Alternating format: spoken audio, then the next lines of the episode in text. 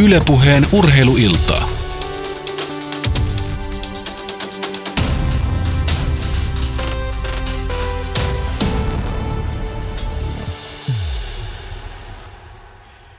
Mitä erinomaisinta maanantai-iltaa, hyvät kuulijat, ja tervetuloa mukaan pariksi tunniksi koripallon pariin, ikään kuin tässä ei oltaisi oltu koripallon parissa viimeisiä viikkoja, mutta nyt on oivallinen hetki sekä katsoa hiukan taaksepäin tähän hetkeen, että, että sitten tietysti myös eteenpäin, koska kausihan on oikeastaan vasta kunnolla käynnistymässä. Ja studiojoukkue tänään, äh, Ilpo Rantanen, ollaan aika monta ottelua tässä tehty. Mukava kuulla taas täällä. Mukavaa olla taas täällä, kiitoksia.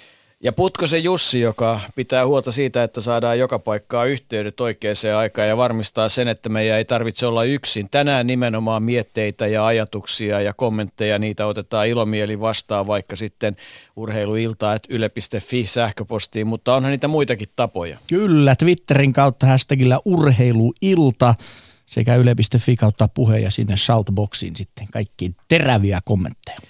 Ja me tulemme ottamaan yhteyttä tänään, tulemme kuulemaan Ari Tammivaaraa, joka vastasi kisajärjestelyistä. Kuullaan kapteeni Sean Huffin mietteitä siitä, että miten on mennyt ja mitä voisi parantaa ja miten hänen kautensa sitten lähtee Frankfurtissa. Taru Tuukkanen, mitä mietteitä naisten EM-karsinnoista jo heti kärkeä on hyvä sanoa, että 11. päivä marraskuuta, helppo muistaa, 11.11 11 on tarjolla siis parasta, mitä Euroopasta on nähtävissä, koska Ranska, Euroopan mestari, tulee pelaamaan naisten maajoukkuetta vastaan. Kuulostellaan, mitä pohtii Joonas Iisalo, kun hän valmentaa Salon Vilpasta ja tavoitteena hän ei yhtään vähempää kuin Suomen mestaruus. Ja sitten kuullaan, mitä miettii konkari Teemu Rannikko siitä, että millaiset EM-kisat olivat ja hänen ajatuksiaan siitä. Ja tietysti puhutaan tulevista MM-karsinnoista, SM-sarjasta, mitä kaikkea nyt sitten ei ehditäänkään. Niin, koripallo on 300 miljoonan ihmisen harrastama peli vähän ylikin maailmassa, että juttua riittää. Että. Kyllä, mutta tota, sehän mikä tässä on kaikkein hassuita, varmaan Jussi on samaa mieltä, että nyt kun on seurattu EM-kisoja ja ja Suomi sitten tippui Italialle, niin on semmoinen tunne, kun kisat olisi ohi, mutta tässä on niin kuin paras vasta edessä vai mitä? Niin, Just. Niin. Ja siis mua niin kun, vaikka koripalloa aina seurannut, niin en niin tarkkaan, niin oli hieno nähdä, että kuinka kansa otti sen omaksi. Et mäkin kävin siinä sudenpesässä muutaman kerran, vaikka siellä nyt ei hirveästi sitä porukkaa ollut, mutta koko ajan siinä oli porukkaa heittelemässä palloa ja se Markkasen patsas siinä, jengi otteli selfieitä ja se oli, niin kuin, se oli kuuminta hottia silloin, kun, että ne oli vähän niin kuin meidän omat kisat. Just näin, että kun tuossa viime tiistaina Kreikka-pelin jälkeen, niin vielä puolitoista tuntia – pelin päättymisen jälkeen halli, tai laulu raikas siinä hallin ulkopuolella oli ihan, että ei tämä ihan tämmöistä niin kuin, ihan perustiistai-ilta Helsingissä ole kyllä. Mutta toisaalta sellainen muutoskisojen aikana tapahtui myös, että, että kun Suomi voitti Kreikan, niin ihmiset lähti niin kuin siinä vaiheessa, kun peli oli selvä, lähti valumaan ulos, että, että he oli jo sitä mieltä, että tämähän on niin kuin ihan joka päivästä arkipäivää. Ja just näin, mutta toisaalta – Voidaan tietysti Ari Tammivaaralta tämä vielä vahvistaa, mutta aika paljon on mediassa sanottu, että kisojen niin kuin ilmapiiri sähköistyi vasta siinä vaiheessa, kun Suomi voitti Ranskan avauspelissä. Ja todellinen haippi alkoi siitä. Että mielenkiintoista, että miten tämä, onko meidän kansanluonne vielä sellainen, että ollaan niin yllättyneitä siitä, että kun EM-kisoihin mennään, niin voidaan siellä voittaakin joku. Että nämä oli nyt neljännet peräkkäiset EM-kisat, missä Suomi pelasi ja aika usein on joku voitettukin, yleensä aika monta. Niin, mutta että kyllä, jos sä nyt ihan rehellisesti Peppu katsot peiliin, niin tuskin uskoit, että Suomi ennen Islantipeliä on varmistanut lohkonsa kakkospaikan ja, ja, ja tota, menee pelaamaan jatkopeleihin. En toki. Toki siihen vaikuttaa sitten muidenkin pelit kuin Suomen. Ja äh, Ranskaa vastaan Suomi on pelannut hyvin ennenkin, että siinä ei ole sillä tavalla mitään, mitään varsinaisesti yllättävää, mutta että se on nähty, että marginaalit on pienet ja, ja hyvänä päivänä voidaan voittaa – lähes kenet tahansa. Suomen pelitapa sopii hieman eri tavalla eri joukkueita vastaan, mutta nyt tällä kertaa vielä sitten kotiyleisön tuki ja oikeastaan vielä Lauri Markkasen niin kuin henkilökohtaiset suoritukset oli sellainen tekijä, mikä nosti vielä sitten joukkueen uudelle tasolle. Niin. No joka tapauksessa EM-kisat siis jatkuu huomenna. Silloin Saksa ja Espanja pelaa puolivälierissä, samoin Slovenia ja Latvia ja näiden otteluiden voittaja pelaa sitten torstaina semifinaalissa. Keskiviikkona Kreikka saa vastaansa Venäjän ja Italia Serbian ja nämä kohtaavat semifinaalissa sitten perjantaina ja pronssiottelu ja loppuottelu sunnuntaina. Pikkusen on nyt kisat pelijärjestelmää muutettu. Ennen pelattiin alkusarja, jatkosarja ja sitten ruvettiin pelaa pudotuspelejä. Nyt on niin kuin kerrasta poikki. Mun mielestä tämä on erinomainen systeemi. Molemmissa on puolensa. Joka tapauksessa kaikki alkusarjassa tapahtunut nollautuu, mikä näkyy esimerkiksi siinä, että Kreikka, jolla oli erittäin vaikea alkusarja, joka sitten nihkeällä voitolla Puolasta loppujen lopuksi viimeisessä pelissä varmisti pääsynsä tonne, niin sitten meni ja pudotti yhden ennakkosuosikin eli Liattuan heti avauspelissä ja nyt, tai ensimmäisessä pudotuspelissä ja nyt Kreikka on tuolla. Valmentajan oikeastaan niin kuin tässä hykertelee sitä, että huomenna tulee ottelu Slovenia-Latvia, että siinä on niin hyvää koripalloa pelaavia joukkueita kaksi, että kun ne on keskenään parketilla, niin hieno peli tulossa. Oikeastaan kai kahdeksan parhaan joukossa ei ole mitään muuta yllättävää kuin pikkuyllätys se, että siellä ei ole Liettua ja pikkuyllätys se, että siellä ei ole Ranska. Jossain määrin ehkä Saksa voidaan nähdä tämmöisenä. Ja se, että ei Venäjä kuitenkaan, vaikka Venäjä nyt perinteisesti on tietynlainen äh, menestyksen tae ollut urheilussa, että siellä on valtava koneisto, joka tuottaa huippuurheilijoita ja huippujoukkueita lajiin kuin lajiin, niin he ei ole kuitenkaan ihan nyt 2012 olympiapronssin jälkeen ollut ihan siinä terävimmässä kärjessä. Ja tämmöisissä etukäteis niin kuin power rankingeissa, niin ei he ollut välttämättä edes 16 joukossa. Mutta nyt he on tuolla erityisesti sen takia, että, että joukkueen tähtipelaaja Aleksei Sved on pelannut aivan fantastisen turnauksen. Mitäs luulette, minkälainen pyykki pestään Liettuessa, koska kyllähän tämä nyt oli heille varmasti aivan megaluokan pettymys. Niin, voi olla, että pestään pyykki, voi olla, että, että se oli semmoinen terveellinen herätys. Ei se Liettuassakaan kaikilta tosin ihan helppoa ole, siis kaikkihan heijastuu kaikkeen, eli, eli tota, jos ajatellaan niin kuin maan kokonaistilannetta – aikamoinen muuttotappiovaltio tällä hetkellä ja, ja tiettyjä epävarmuustekijöitä. Ja sitten tietysti se, että kyllähän liettualaisia, sielläkin on tämmöinen tietynlainen sukupolven vaihdos tällä hetkellä ja, ja kyllähän aika paljon pelaajia puuttuu, että missä oli Sabonis joukkueesta esimerkiksi tai missä oli joku muu, että kyllä joukkue oli niin kuin selvästi paljon kovemmakin rosteri, olisi saanut kasaa. Ilman muuta. Toki sama on monella muulla joukkueella ja tässä nyt varmasti mä luulen, että sitä enemmän keskustellaan, että miten parhaat pelaajat saataisiin jatkossa mukaan. Et en usko, että ilmapiiri menee sellaiseksi, kun ilmapiiri on nyt viime vuodet on ollut vaikka Kreikassa, jossa oli vaikeuksia löytää valmentajaa tähän turnaukseen. Niin ja itse asiassa sama prosessihan on käynnissä Ranskassa. Ranska tippui nyt sitten Saksalle ja hoiperteli jo alkusarjassa ja siellähän käydään niin kuin voimakasta keskustelua siitä, että, että on tietty aikakausi. Ja siinä onkin semmoinen aika hankala tilanne, että jos, jos maajoukkue kasautuu niin, että sulla on suurin piirtein yksi ikäluokka, joka on kantanut sitä kymmenen vuotta ja, ja siihen ei tule yhtä pelaajaa kerrallaan mukaan, vaan, vaan että se ei ole jatkuva prosessi, niin, niin, tota, niin sitten tulee kyllä älyttömän hankalaa. Kyllä, että jos Suomessa aika monenkin arvokisan jälkeen on nyt pohdittu sitä, että no niin, että tämä on nyt tällä joukkueella, saattoi olla tässä, että mitenkäs nyt tästä eteenpäin ja pelataanko me näissä kisoissa enää ikinä, niin ei me olla ainoa maa, jossa tämä tilanne on, on tämä ja ainakin toistaiseksi niin aina ollaan pärjätty. Mutta mut siis ajatellaan niin kun tätä Suomen viimeistä vaihetta Liettuasta 2011, niin kun rupeat sitten oikeasti miettimään, kuinka paljon joukkueen loppujen on muuttunut. Hanno Möttölä lähti pois – Kimmo Muurinen lähti pois, Antti Mikkilä on lopettanut pelaamisen, siinä nyt jo kolme pelaajaa, tavallaan Teemu Rannikokin oli jo lopettanut, mutta hän nyt sitten onneksi tuli mukaan ehkä sen takamies ongelman kautta, että Roope Ahonen roukkaantuneena ja Petteri Koponen täysin puolikuntoisena, hän tulee mukaan, hän osoittaa susihenkeä sillä lailla, mutta et, et kyllähän Suomen joukkue on niin kuin muuttunut aika paljon kuitenkin. On, toki se on huomioarvosta, että eihän meillä tavallaan tämän meidän paljon kehutun ja kieltämättä ansiokkaan pelaajakehitysjärjestelmän kautta sinne vielä ole tullut kuin Markkanen. Että uudet pelaajat muuten, jotka on tullut, on sitten niin Eric Murphy ja Jamar Wilson, jotka on tullut muuta kautta mm. oikeastaan. Ja sitten niitä pelaajia, jotka on ollut tyrkyllä tuossa joukkueeseen jo monta vuotta, kuten esimerkiksi Carl Lindbom.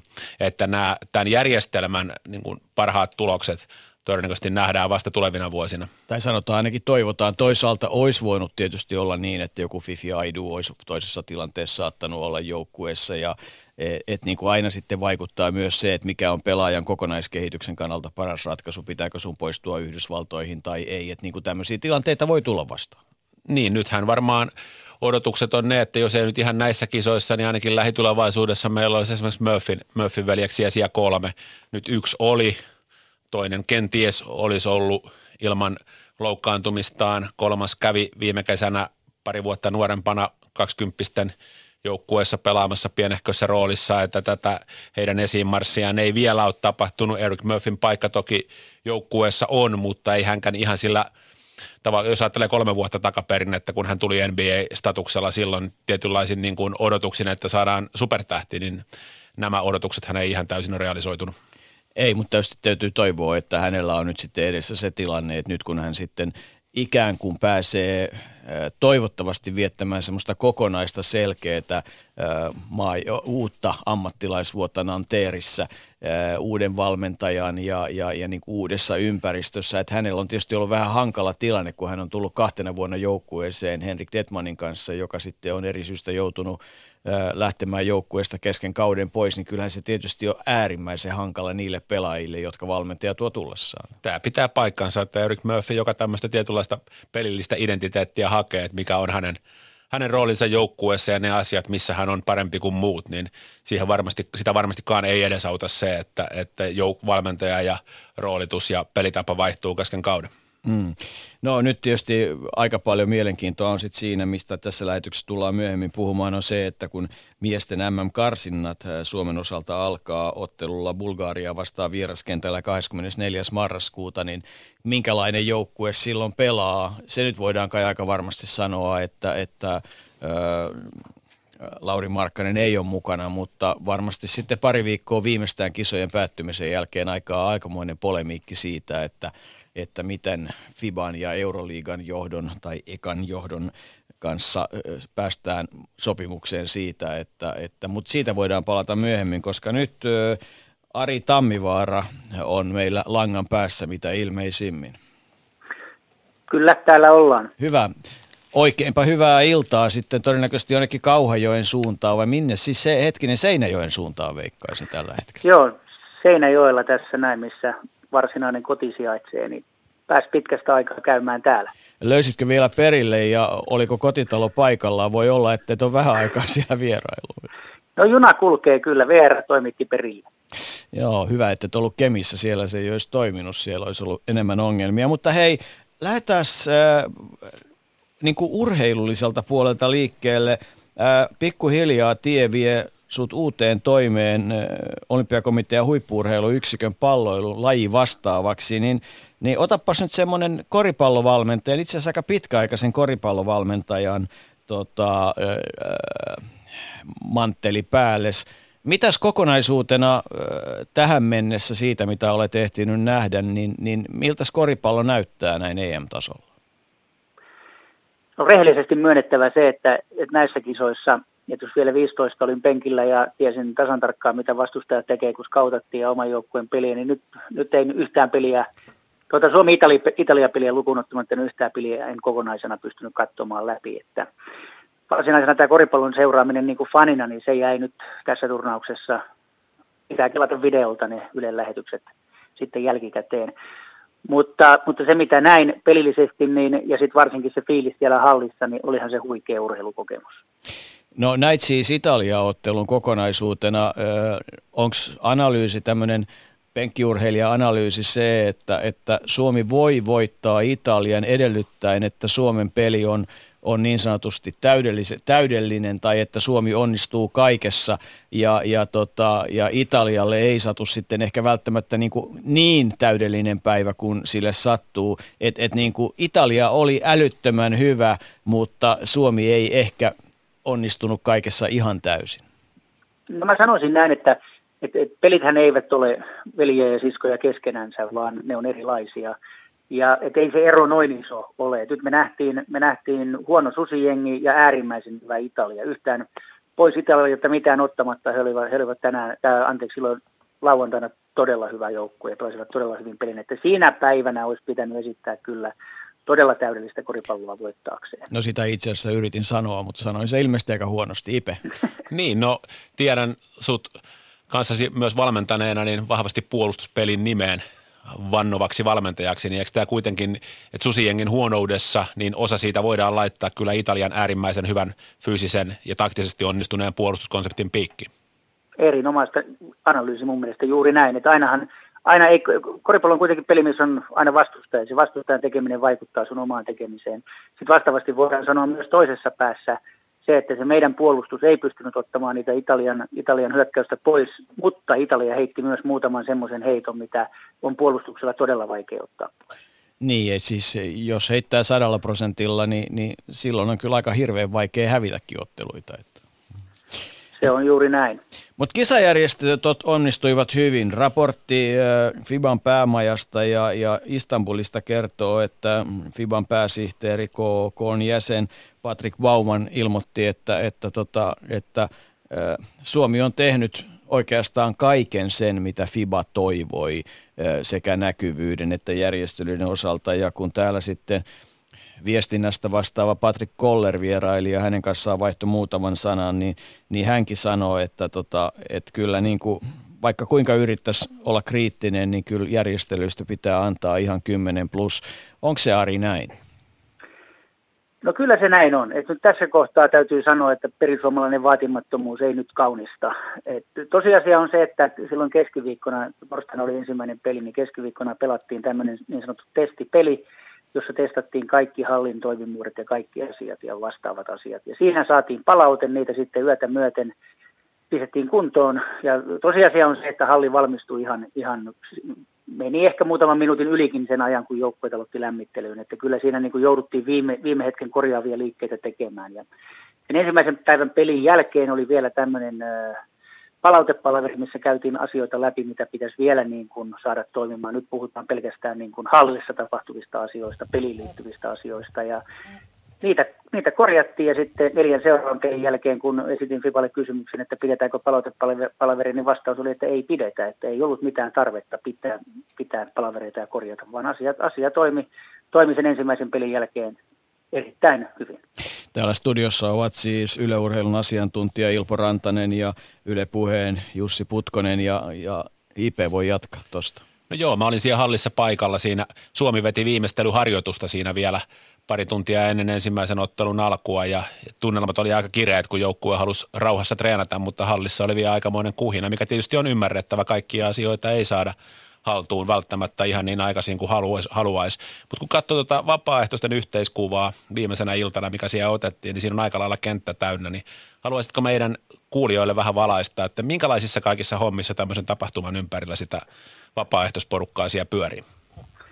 No nyt osoitat oikeaan suuntaan sormella, että jos ajatellaan, ajatellaan niin kuin, että pelissä, pelissä korintekijä osoittaa syöttäjää sormella kiitokseksi, niin nyt pitää kyllä niitä vapaaehtoisia osoittaa sillä sormella ihan huikeita työtä. Meillä on 400 vapaaehtoista tapahtumassa, jotka jakautu 31 erilaiseen tiimiin. Ja jokaisella tiimillä oli tiimin vetäjä ja hänen allansa sitten niitä tiimiläisiä, ja he muodostivat tämmöisen niin kuin oma, oman joukkueensa, jotka pitivät huolta yhdestä kokonaisuudesta.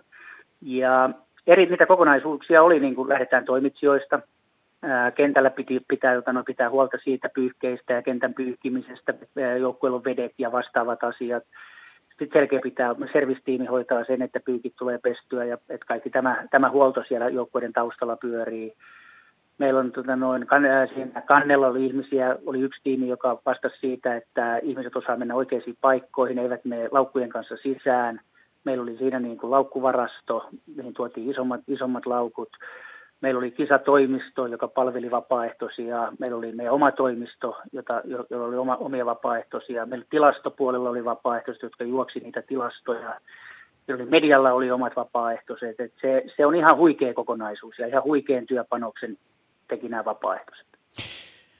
Tämä nykyinen malli järjestää EM-kisoja, jossa nyt sitten pelattiin alkulohkot neljällä paikkakunnalla, jossa jokaisessa on siis kuusi joukkuetta, niin kai täytyy käsi sydämelle Ari sanoa, että tämä on kyllä aika kompakti malli, että kuuden joukkueen kisan järjestäminen tarkoittaa kuitenkin sitten kahta hallia ja se tarkoittaa montaa asiaa, että, että jos sulla olisi ollut 24 joukkuetta ja neljä hallia ja neljä kaupunkia ja 1600 vapaaehtoista, niin, niin se on niin kuin vielä suurempi juttu kuin vain nelinkertainen.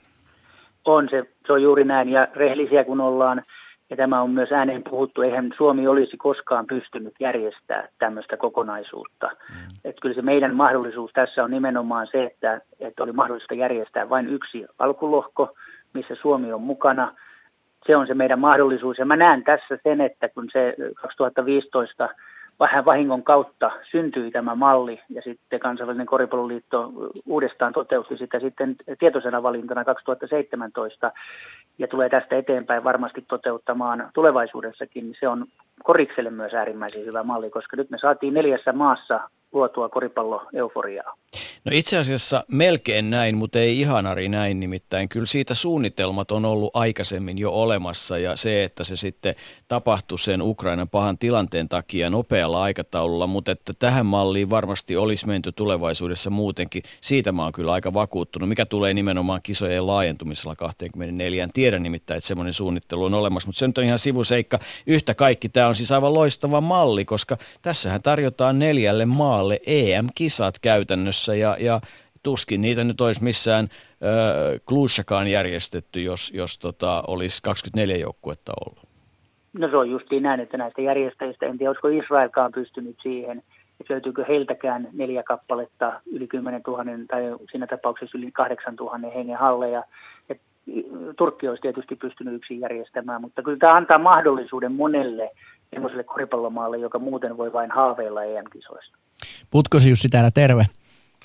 Morjesta. Mä katsoin noita kisoja telkkarin välityksellä ja se tunnelma oli aivan mahtava ja se näkyy myöskin kaupungilla faneja ja sitten oli tämä sudenpesä. Niin miten muissa kaupungeissa, niin tuliko siellä edes vähän, vähänkään lähelle semmoista korisbuumia, mitä meillä täällä koettiin?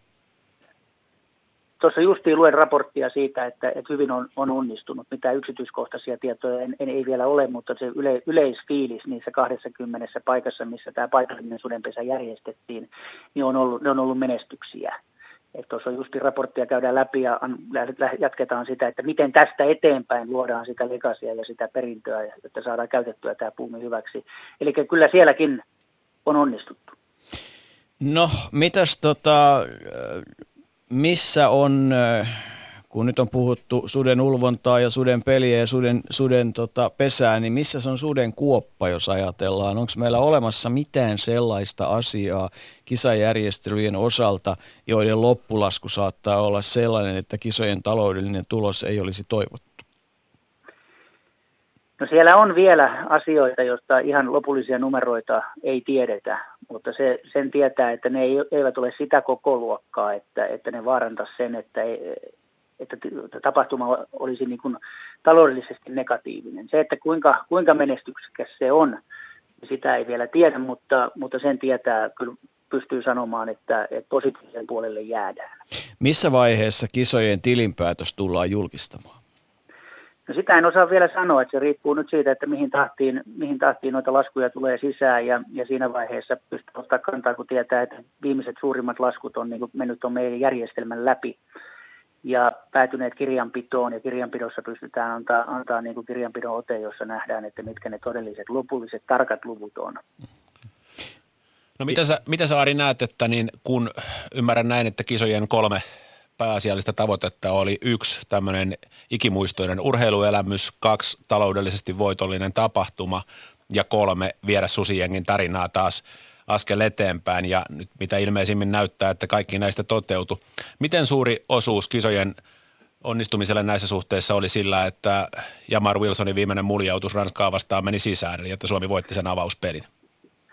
Totta kai se, se saataisiin näin, että se on, on, se, on se kuorutus ja kirsikka siihen kakun päälle. Et se oli tiedossa ennen kuin peli alkoi, että sekä, sekä torstain Ranska-peli että lauantain Slovenia-peli on hyvin lähellä loppuun myytyä.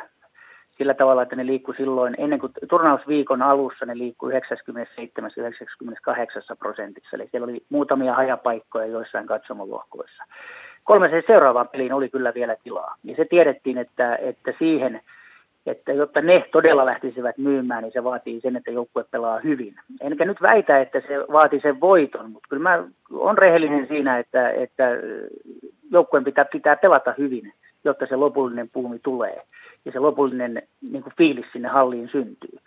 Ja no nyt sitten vielä oli se, että, että Jammu heitti ne kaksi molemmat heitot sisään ja tuli jatkoaika ja tuli voitto – itse voi rehellisesti sanoa, että oli tippa silmässä sitä katsoessa, koska silloin tiesi, että nyt tästä, nyt tästä on syntymässä jotain suurta. Ja varmaan sitten aikamoinen bonus on se, että ei kai oikein kukaan äh, voinut niin kuin ihan varmasti arvata sitä, että – että tulee Lauri Markkanen, jolta, joka viskoo sitten takaperi, etuperi jalkojen välistä ylhäältä ja alhaalta ja kolmen pisteen kaaren takaa pallot sisään. Että et siis kyllähän niin kuin tämmöisen supertähden muotoutuminen, niin kuin tässä nyt voi todella siihen pikkuleijonien tarinaan, tarinaan liittyä, niin sitähän se kanssa vaatii. No se on totta, että mä sanoisin näin, että tuommoista Lauria me varmaan kaikki odotettiin jossain vaiheessa. Mutta oliko se nyt, jo, että se tapahtui tänä kesänä? Tässä turnauksessa, niin sitä en tiedä osasko kukaan sitä, sitä ennustaa. Et kaikki me tiedetään, että Laurilla tuo potentiaali on, mutta että se, että se puhkesi jo näin nopeasti näkyviin, niin se oli kyllä varmasti monelle yllätys. No sä oot ollut paljon myös nuorten maajoukkueiden ja universiaadimaajoukkueiden ja vaikka minkä maajoukkueiden kanssa tekemisissä. Tämän kisahuuman alle tietysti jäi aika pienelle se, että universiaadeissa pelataan aika kivaa koripalloa ja Kaippa se joukkueen menestys siellä oli ihan kohtuullinen. No ei se ollut kohtuullinen. Valitettavasti se oli äärimmäisen hyvä. Se oli ihan siis huikea menestys. Mä oon itse ollut kolme kertaa mukana niissä kinkereissä ja niin kuin sanot, niin siellä pelataan todella hyvää koripalloa. Isot koripallomaat lähestyy sitä universiaadia, että se on heidän niin kuin näiden A2-maajoukkueiden kenttä, missä he tuovat niitä uus, uuden sukupolven pelaajia eteen eteenpäin. Ja se, että se joukkue menestyy siellä, niin mun mielestä se luo turvaa siihen, että se tulevaisuus, tulevaisuus meillä tulee näyttämään hyvältä. Et se, ja se lepää nimenomaan niissä pelaajissa ja sitten siitä alaspäin sitten meidän muissa nuorisomaajoukkuepelaajissa. Niin ja siis eikö se nyt ole niin, että yksi universimaajoukkue, jos se tuottaa käytännössä niin kuin yhden, 1-2 pelaajaa miesten maajoukkueeseen, niin sitten alkaa, silläkin alkaa olla jo vähän niin kuin runsauden pulaa edellyttäen, että ollaan tilanteessa, jossa, jossa pelaajat haluaa tulla joukkueeseen, eikä sitten joku kansainvälinen organisaatio tyyliin NBA ja, ja tota, tässä tilanteessa esimerkiksi Euroliigan omistava Eka, niin tota, aseta rajoituksia pelaajien tulemiselle. No se on juuri näin, se on jo hyvä saavutus se, mutta niin kuin sanoit ja tuossa aikaisemmin kuuntelin teidän keskustelua, niin se on se, että nythän me nähdään, miten nämä MM-ikkunat lähtee käyntiin ja, ja se voi olla, että me tartetaan syvempiä taskuja löytääksemme niitä pelaajia niihin MM-karsintaikkunoihin. MM-karsinnat alkaa Bulgaria-ottelulla 24. Äh, marraskuuta ja sitten 27. marraskuuta pelataan Tsekkiä vastaan. Joko liitto tietää, missä pelataan, mikä on halli ja, ja oletko muuten siinäkin projektissa vielä mukana? En ole siinä projektissa enää mukana, että, että nyt mun tehtävät liitossa loppuu siihen, että mä teen loppuraportin näistä kisoista, mikä, mikä kansallinen koripalloliitto edellyttää, missä kuvataan alusta loppuun niin tämä suunnitteluvaihe ja tuotantovaihe ja sitten itse kilpailuvaihe. Ja, ja sitten tietysti tämän jo mainitun budjetin, budjetin katson, että se saadaan lopulliset luvut viivan alle ja sen jälkeen pientä taukoa. Ja sitten tammikuun alussa aloitan olympiakomitean palvelu vastaavana sen verran tiedän, että, että marraskuun ikkuna tullaan pelaamaan Helsingin jäähallissa.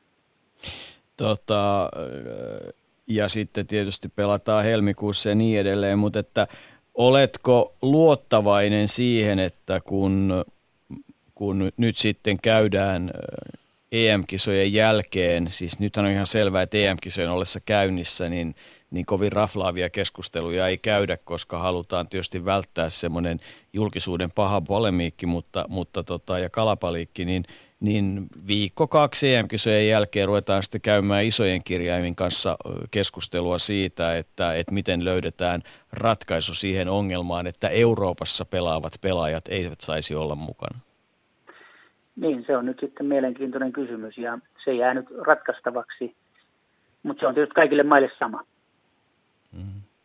Se on aika, aika tota, siinä sitten kyllä me palataan tässä lähetyksessä siihen aiheeseen ehkä hiukan myöhemminkin, mutta siinä on niin monia semmoisia kysymyksiä, jotka, joita IPE voi ottaa kanssa sille. Kyllä, ja tähän osin liittyy myös se, että, että ketkä valmentajat on käytössä ja kuinka paljon. Eli tähän vaikuttaa myös siihen, koska valmentajat on kiinni seurajoukkueissaan ja osa heistä on mukana maajoukkuestaffissa ja tämä tilannehan on myös Suomella.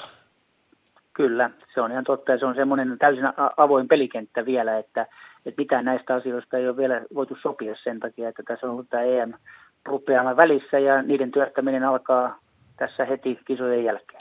Mutta toisaalta kun ajatellaan, että jos puhutaan nyt, että Suomella on tämmöinen susiengi-konsepti, jossa niin kuin tietyt perusasiat menee ja, ja kuitenkin luultavasti joukkueen runko toivon mukaan on kuitenkin 80 prosenttisesti ainakin entinen, niin ei tämä nyt välttämättä Suomelle ehkä ihan mahdottoman hankala. Ei siellä nyt ihan tuntemattomat pelaajat tuntematonta peliä toistensa kanssa pelaa. Ei, että olihan meillä nytkin 12 pelaajaa valikoitu joukkueeseen ja 16 pelaajaa oli loppuun asti ringissä ja yli 20 aloitti kesän. Että onhan se ihan selvä, että siellä on pelaajia, kellä on kosketuspintaa tähän pelitapaan. Ja, ja vaikka kuinka tässä on julkisuudessa keskusteltu, että se pelitapa vaatii totuttelua, totuttelua niin kuin joukkueella kesän aikana ennen kuin turnaukset alkaa, niin sama se on kaikissa pelitavoissa ja mä näen sen, että se on rikkaus meille se, että meillä on pelaajia, joilla on pohjalla tämä susipeli-identiteetti ja kun sitä tullaan, niin nyt, nyt tullaan tosiaan siis yhden kahden harjoituksen pohjalta siihen peliin. Saksa, Espanja, Slovenia, Latvia, siinä siis tiistain eli huomisen puolivälierät, keskiviikkona Kreikka, Venäjä, Italia, Serbia.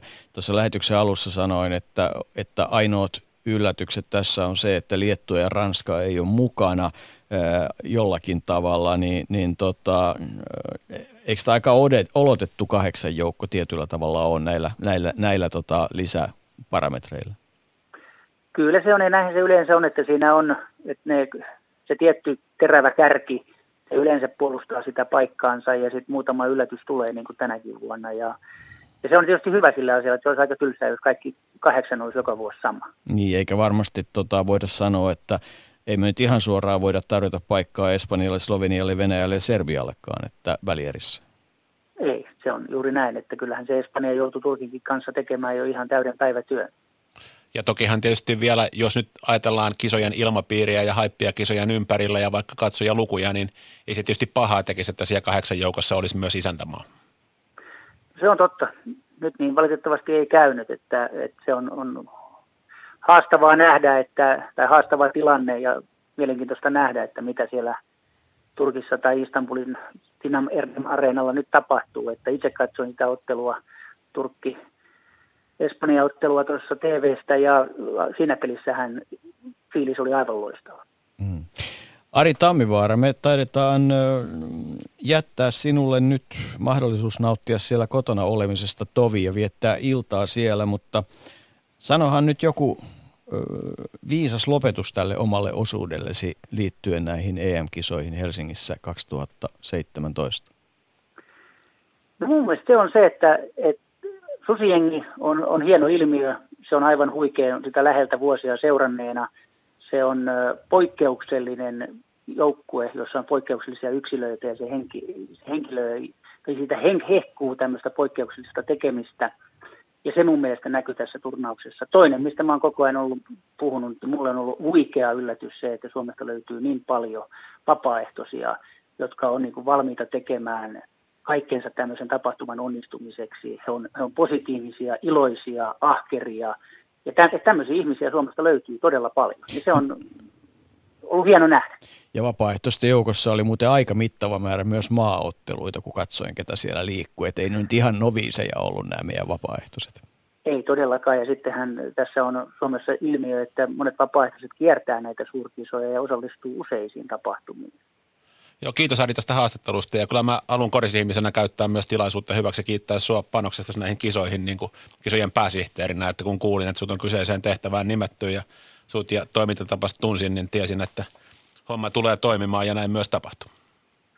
Kiitos Ipe. Ylepuheen urheiluiltaa.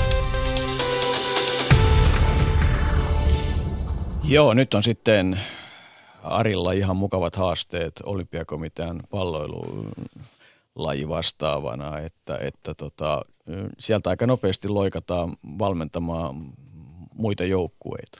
Joo, ja Ari tosiaan vastasi nyt tähän kysymykseen, minkä olisin kysynyt, jollet sä olisi sitä tehnyt, että onko odotettavissa, että kun varmaan jossain vaiheessa pitää katsoa näitä loppusyksyn toimenkuvia myös valmennusjohdon osalta, koska siellä on Lassi Tuovi valmentaa Ranskassa, Jukka Toijala valmentaa – Romaniassa Mikko Larkas valmentaa Seagalsia, että esimerkiksi tämmöiset asiat kuin ennakkoskauttaus vastustajiin nähden, että kuka skauttaa Bulgaariaa ja kuka lähtee Tsekkiin kattoon heidän avausotteluaan, niin nyt selvisi, että se ei ole ainakaan Tammivaara.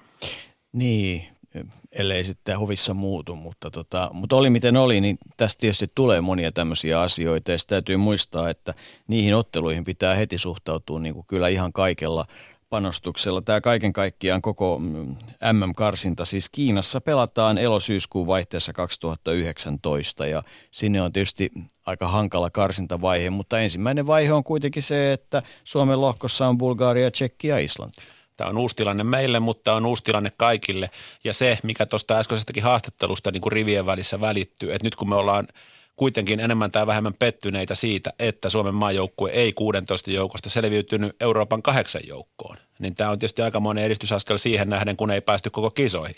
Ja sitten kuinka pettynyt universiaadijoukkue oli siihen, että he ei puolivälierässä voittanut Serbiaa, joka nyt on kuitenkin aivan – niin kuin maailman top kolme korismaa ja he oli sitten loppujen lopuksi universiaadeissa seitsemäs. Niin se on niin kuin tavallaan hienoa, että meillä on tämmöinen voittamisen kulttuuri alkaa olla jo. Että kun me kuunneltiin viime viikolla Hanno Möttölän todella ansiokasta esitystä Susijengin matkasta täällä samaisessa rakennuksessa, kun hän sanoi, että silloin kun aloitettiin, niin tiedettiin, että nämä Euroopan huippumaat, että kun mennään kentälle, niin ei ole mitään mahdollisuuksia voittaa sitä ottelua. Niin, niin nyt on – ollaan jo siinä vaiheessa, että niin realistisesti tavoitellaan voittoa ja jopa uskotaan siihen, että tämä on mahdollista ja aina välillä voitetaankin. Niin se on, antaa uskoa myös siihen, että tämä nyt universiaadeissa pelannut sukupolvi, että kun heiltä sitten pelaajia tulee niin aikuismaajoukkueen käyttöön, susienkin käyttöön tulevissa karsinnoissa kenties, niin siellä tulee pelaajia, joilla paitsi pelitapa on tuttu, niin on myös usko siihen, että sillä pelitavalla voitetaan otteluita. Kaiken kaikkiaan, niin, niin kyllä jos ajatellaan siis Liettuan kisoja, niin sehän oli aika siinä ja tässä ja siinä oli myös pikkusen rahtusen onnea, että niistä päästiin jatkoon. Sekin pitää muistaa, siinä palaset meni paikalle. No sitten oltiin, oltiin kokemassa niitä Slovenian huimia tunnelmia ja, ja ja Montpellierin huimia tunnelmia. Et, et, et jokainen kisa on niinku tavallaan tuonut yhden askeleen kyllä. Kyllä, siis Liettuassahan oli tämä tilanne, että oliko niin, että alkulohkon viisi viimeistä ottelua piti mennä just tietyllä tavalla ja niistä yksi oli Suomen peli ja ne kaikki meni niin. ja Suomi meni jatkoon. Myös Montpellierissä keskinäisten otteluiden korjerolla oli merkitystä. Sitten Koperin ihme kolmesta maailman rankingin top 10 joukkueesta voitto viikon sisällä, fantastinen suoritus – Eli niin, että kyllä tässä on voitettu aikaisemminkin. Niin, varmaan samaa kuuntelee toivottavasti langan päässä Sean Huff. Sä oot muuten kaikki nämä kokenut. Joo, kyllä. Kiitos.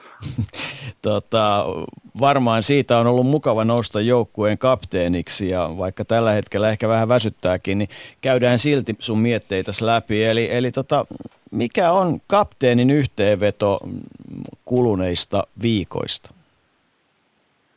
No oli aika tota, aika huikea tota, tunnelma noin noi kotikisat ja niin kuin sen tota, ison odotuksen jälkeen, niin täytyy sanoa, että se, se viikko Helsingissä, mitä oltiin, niin kyllä ylitti kaikki odotukset, mitä silloin laittanut, oli vielä enemmän, vielä enemmän tunnetta kuin, kuin mitä osas odottaa ja pelitkin sujuu niin kuin sit ihan hyvin.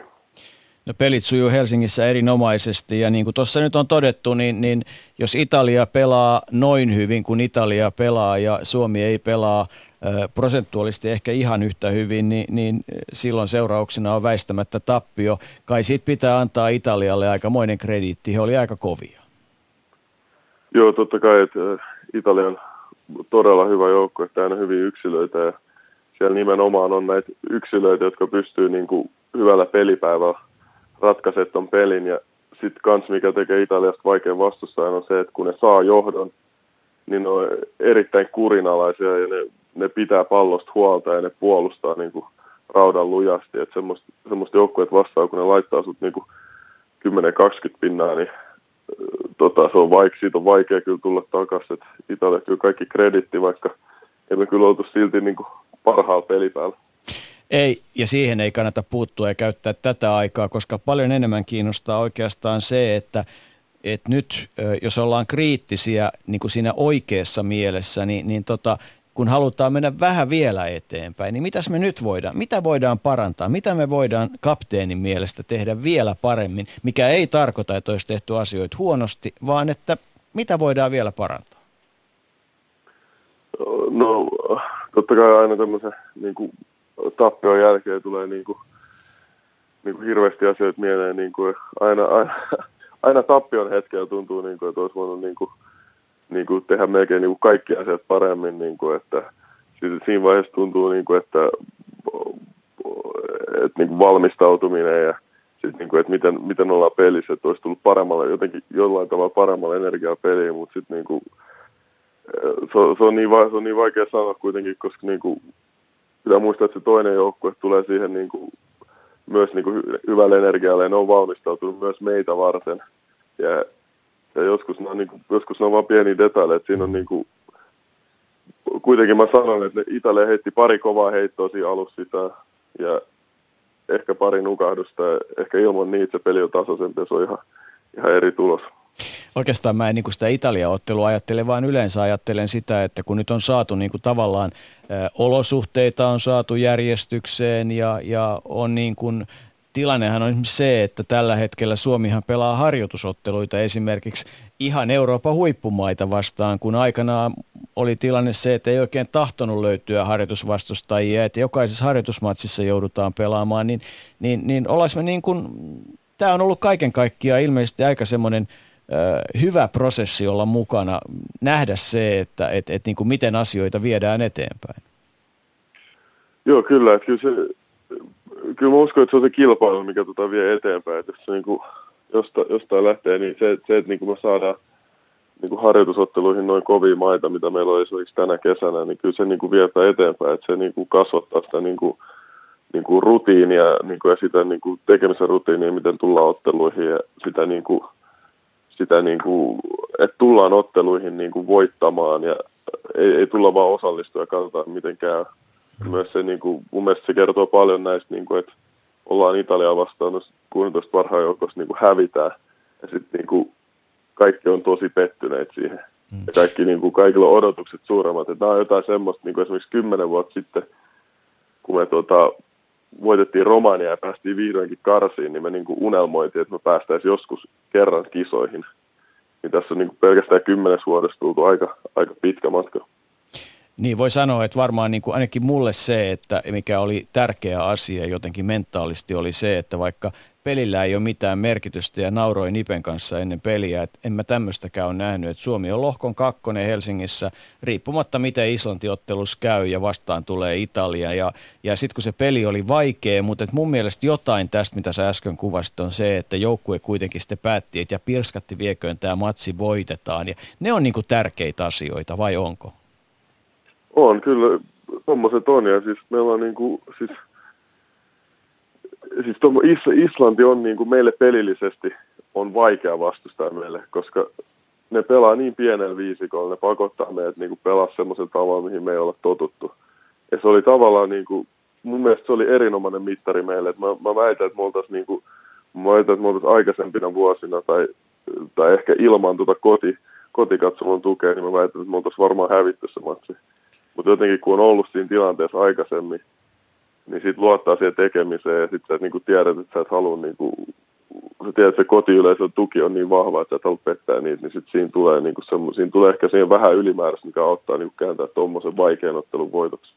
Niin, Islantihan tulee vastaan myös nyt syksyn MM-karsinnoissa, että oli siinä mielessä niin tärkeä kokemus Islannin pelitavasta. Mitä tulee näihin Suomen harjoitusotteluvastustajiin, niin siellä on kahdeksan joukossa Venäjä, Italia ja Latvia, joita kaikkia vastaan Suomi pelastaa tänä kesänä harjoituspelin. Eli niin todella Euroopan huippumaita kohdataan. Mä haluaisin Sean kysyä sinulta sellaista, että kun tiedetään, että minkälainen merkitys herroilla Möttölä ja Rannikko on ollut tässä, niin Detmanin kanssa yhdessä, kun tätä Brokkista on rakennettu ja, ja siinä sitten 2014 Bilbaon jälkeen niin kuin heidän johtajuus ja heidän kokemus lähti tuosta ja ja sut valittiin joukkueen kapteeniksi, niin millä tavalla nämä kolme vuotta nyt kapteenina on, on sun mielestä sujunut ja mitä sä oot halunnut tässä toiminnassa toisaalta kehittää ja, ja mitä säilyttää? No siis mä, oon, niin kuin, mä yritän mahdollisimman paljon tuoda niin kuin, omaa itteeni tuohon, että totta kai niin kuin, se on se kapteeni niin Hannu Möttölän jälkeen, niin eihän siihen, niin, siihen niin kuin, tosi on se, niin kuin, vaikea tilanne tulla niin kuin sellaisen kaverin jälkeen siihen niin kuin, kapteeniksi, joka on ollut niin kuin, ihan mainio ja upea kapteeni niin monta vuotta. Mutta se mitä, se, mitä mä oon yrittänyt tuoda tuohon, on sitten se niin kuin, niin kuin itteni ja tavallaan semmoinen niin kuin iloisuus iloisuus siihen tekemiseen ja sinne, niin kuin, että nautitaan siitä tekemisestä ja niin kuin, ollaan hymyssä sui niin kuin, tuolla ja pidetään hauskaa tuolla noin. Mutta samalla, me, samalla meillä on niin kuin se keskittyminen siinä pelissä ja niin kuin kaikki pystyy niin kuin antaa kaikkensa ja pystyy samalla niin kuin hymyilemään ja nauttimaan siitä pelistä. Et se on ehkä niin kuin, mitä mä oon yrittänyt niin kuin antaa niin kuin tuolle joukkueelle. Sean Huff, äh, otetaan kohta yhteyttä ja kuullaan, mitä teidän pelistä ajattelee naisten maajoukkueen pitkäaikainen konkari Taru Tuukkanen. Ja, ja tota, hänellä alkaa harjoitukset seitsemältä ja luvattiin kymmentä vaille soittaa, mutta ennen kuin päästään sut rauhaan, niin on pakko kysyä, että nyt alkaa toinen vuosi Frankfurtissa ja tai toinen, no toinen vuosi Frankfurtissa, niin voidaan sanoa, Gordy Herbertin alaisuudessa. Kuinka innoissas lähdet kohti Saksan maata? Joo, kyllä mä, kyllä mä oon innoissaan seuraavasta kaudesta, että, että meillä, on, meillä on paljon lahjakkaita nuoria saksalaispelaajia. Itse pääsee siihen veteraanina ja sitten kun mä viime kevään pelasin jo siellä ja nautin siitä pelisysteemistä ja tuota kaupungista ja valmentajasta, niin tota, ilomielin palaa niin kuin, tuttuun ympäristöön ja jatkaa siitä, niin kuin, mihin keväällä, keväällä jäätiin ja koittaa parantaa, parantaa siitä peliä. Pääsee ehkä kehittämään todella lahjakkaita nuoria pelaajia. Eli Frankfurt ja Saksa perheelliselle ihmiselle ei ole paha paikka elää? Ää, ei, ei todellakaan. Että siinä on onneksi tota, kaikki asiat on treenihallin myötä siinä niin kuin todella lähellä, että siinä hoituu, hoituu hyvin niin kuin treenit ja sitten se perhe-elämä yhdessä. Nauti siitä. Toivottavasti nähdään sun pelejä kauden aikana. Kiitos Sean Hoff ja, ja kiitos hienoista hetkistä kapteenille. Kiitos. Joo, kiitos tosi paljon. Ylepuheen urheiluiltaa.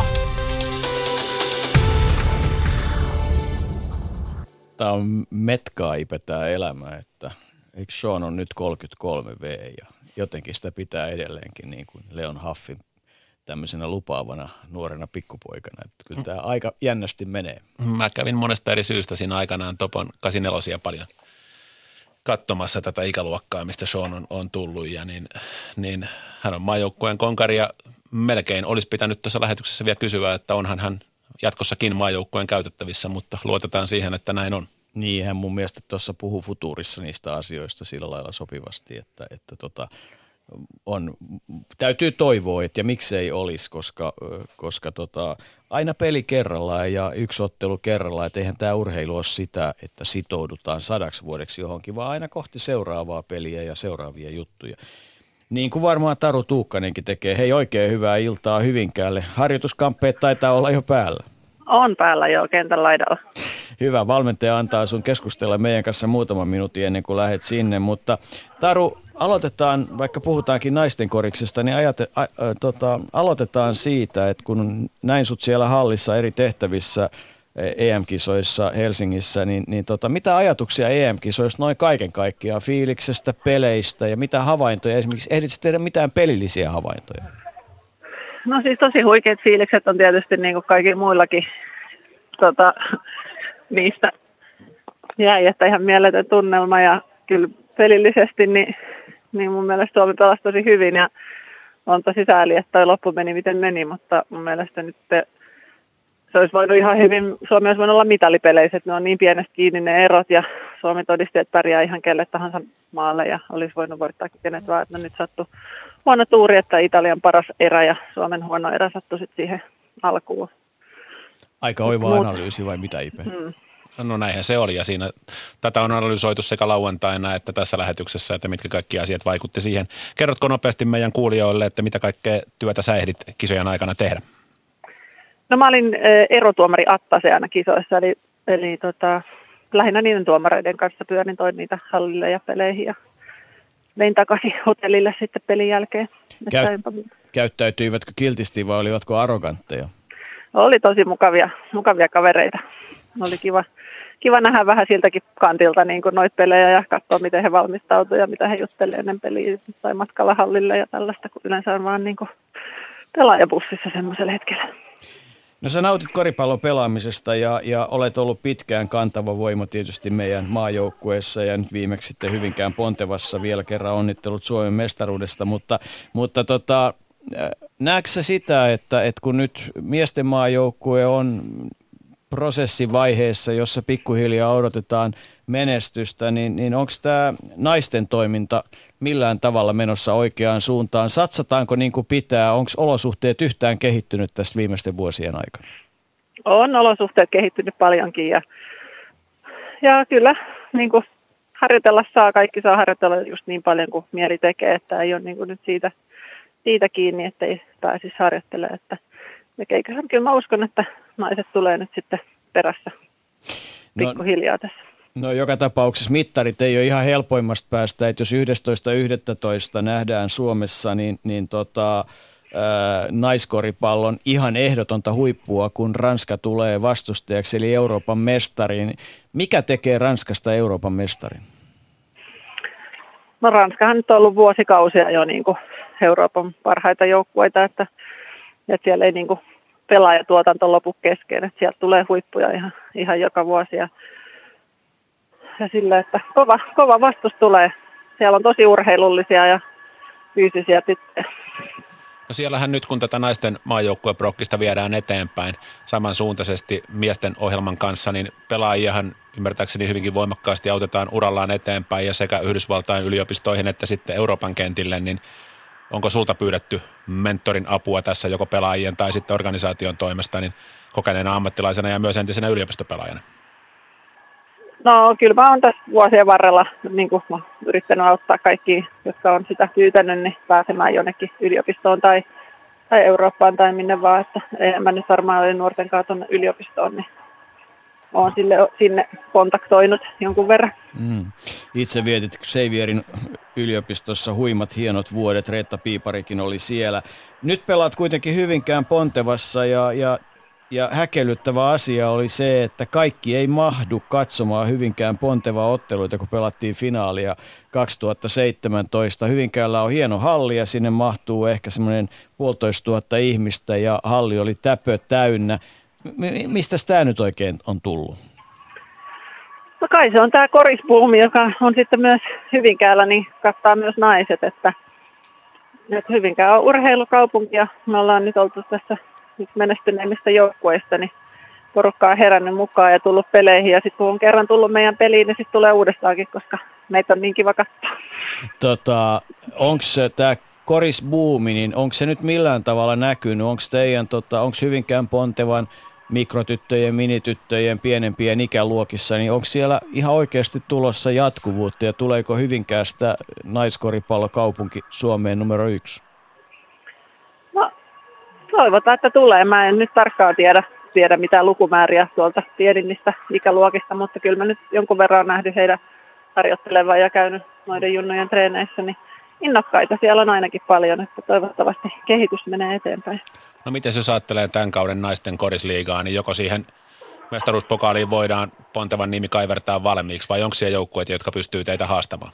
No ei todellakaan voida kaivertaa mitään, että nyt on taas niin kuin jengit jaettu uusiksi ja ja tota, tosi kovia joukkoita mun mielestä nyt, joukkueet ehkä vähän hitaasti julkaisee näitä nimiä, että ei varmaan kaikki ole edes tiedossa vielä monellakaan, mutta mitä mä nyt oon tässä kuullut ja nähnyt, niin aika kovia joukkoita tulee taas, että ei yhtään tiedä mitäkään, mutta meillä on myös hyvä joukkue ja luotan tietysti meidän tekemiseen ja tavoite on mestaruus ja sitä lähdetään hakemaan.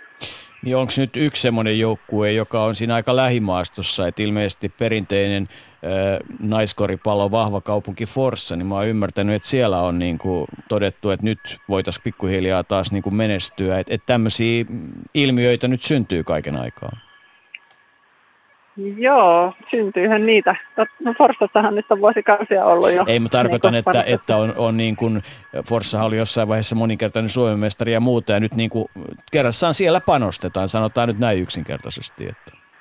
Niin, mutta kyllä mä uskon, että niin kuin muuallakin panostetaan, että, että kyllä Honka tulee taas kovalla joukkueella nyt, ja, ja Kätsi tietysti on joka vuosi kova, ja, ja Pekala on sainannut kovia ulkomaalaisia, ja, ja näin, että, että tota, en kyllä nyt osaa ennakkoa sanoa, että mitä käy. Täytyy muutama kierros nähdä tästä, että pystyy paremmin sitten analysoimaan. Ipe saa päättää tämän ja sitten päästään Taru pelaamaan. Joo, ei vedetä haastattelua pitkäksi, ettei päävalmentaja Sopanen suutu, mutta niin kysyn vielä, että miten tämän kauden Ponteva on erilainen kuin esimerkiksi viime vuoden, että miten teidän joukkue on muuttunut?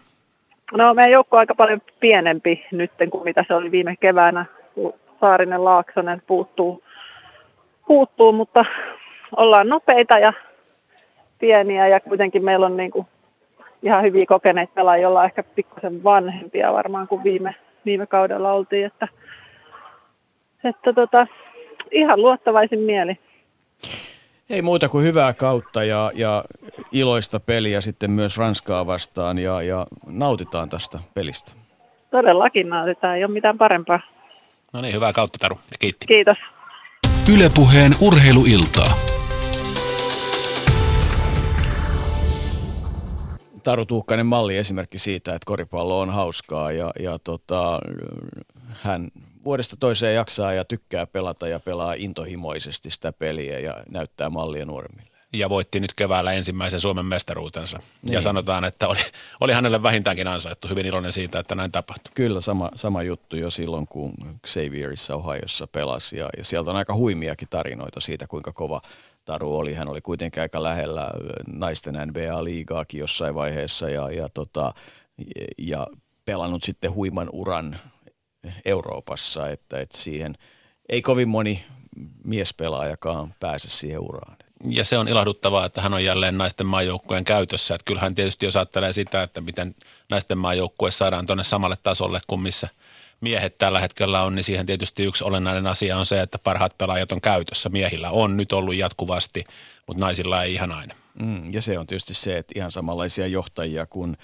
niin kuin sitä Hanna Möttölän ansiokasta esitystä referoit, niin olihan se tosiasia, että siinä vaiheessa oltiin tilanteessa, että oli kyllä innokkaita ja hyviä pelaajia, mutta käytännössä joukkueessa oli kaksi todellista ammattilaista, kun Teemu ja Hanno joukkuetta otti selkäänsä. Kyllä, että kun tässä mietitty sitä, että mikä tämän lauantain tappion niin merkitys tässä kokonaisuudessa on, niin ei se nyt isossa kuvassa – kuitenkaan sitten niin valtavaa, että jos ajattelee nimenomaan mihin tuossa esimerkiksi Sean Huff, joka on ollut mukana tämän matkan ajan, niin viittaa, että mistä joukkue lähti, että karsinnat Romanian kanssa siitä, että kumpi nousee A-sarjaan, eli kumpi pystyy edes karsimaan päästäkseen kisoihin. Ja pelataan yhteistulospeli Romaniaa vastaan. Suomi on ensimmäisessä pelissä Romaniassa vähän ennen loppuu 17 pistettä häviölle.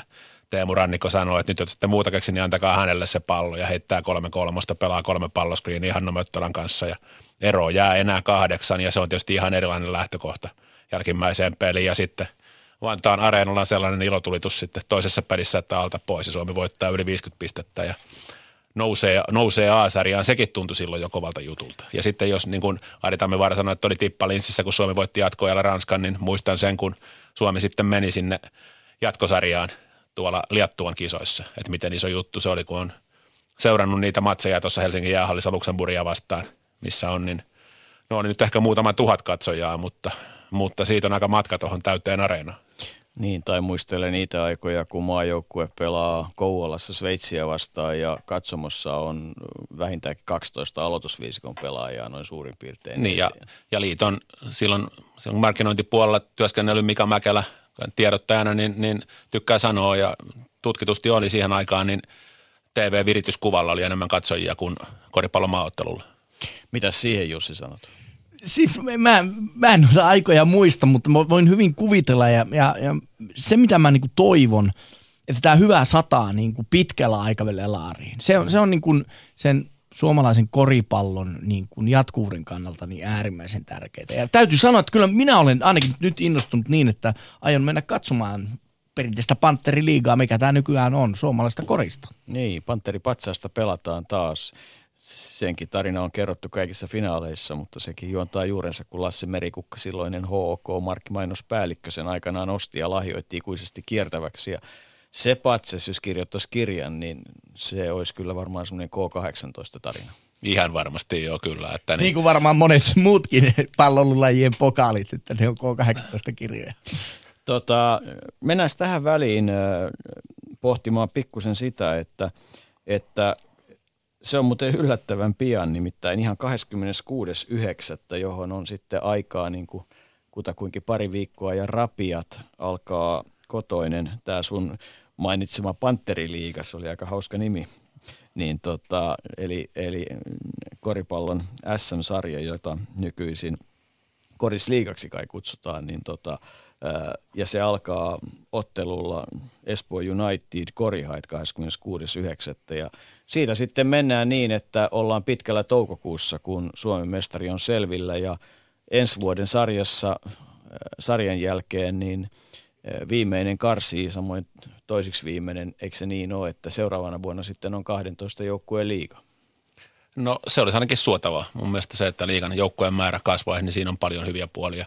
Ja toivon, että näin tapahtuu. Ihan rehellisesti voin tunnustaa, että en tiedä. Eli on yleensä tässä vaiheessa kautta, koska itsekin kuitenkin Korisliigan joukkueen valmennustaffissa toimin, niin yritän sulkea kaiken mahdollisen muun niin ulkopuolelle ja keskittyä siihen omaan tekemiseen. Eli hyvin vähän tässä vaiheessa kiinnostaa, että ketä, ketä muilla pelaa tai mikään tällainen, että noi, että mitä kahdelle viimeiselle tapahtuu, niin siltä, sillä ei ole kauheasti merkitystä, jos ei ole niiden joukossa ja tehdään työtä sen eteen, että ei olla. Niin, kahdeksan joukkuetta kuitenkin rupeaa pelaamaan pudotuspeliä ja siinä joukossa pitää olla mukana. Siinä joukossa pitää olla ja totta kai se edellyttää laadukasta tekemistä. Korisliiga on, Korisliiga on kova sarja, mutta se, että no niin kuin valmennuksellisesti, niin jos varmaan itse kukin joukkue on tässä vaiheessa vaiheessa, mutta kyllä onneksi on kokenut valmentaja, mutta kateeksi ei käy niin kuin Greg Gibsonia, jolla alkaa sitten niin mestarien liigan karsinnat tässä jo reilu viikon päästä. Niin, ja joukkue on ollut vasta, joukkue vasta saadaan oikeastaan nyt Teemu Rannikko palasi nyt maajoukkueen hommista, tai korjataan siis Teemu Rannikko menee Saloon, mutta siis palasi Alex Murphy palasi nyt maajoukkueen hommista.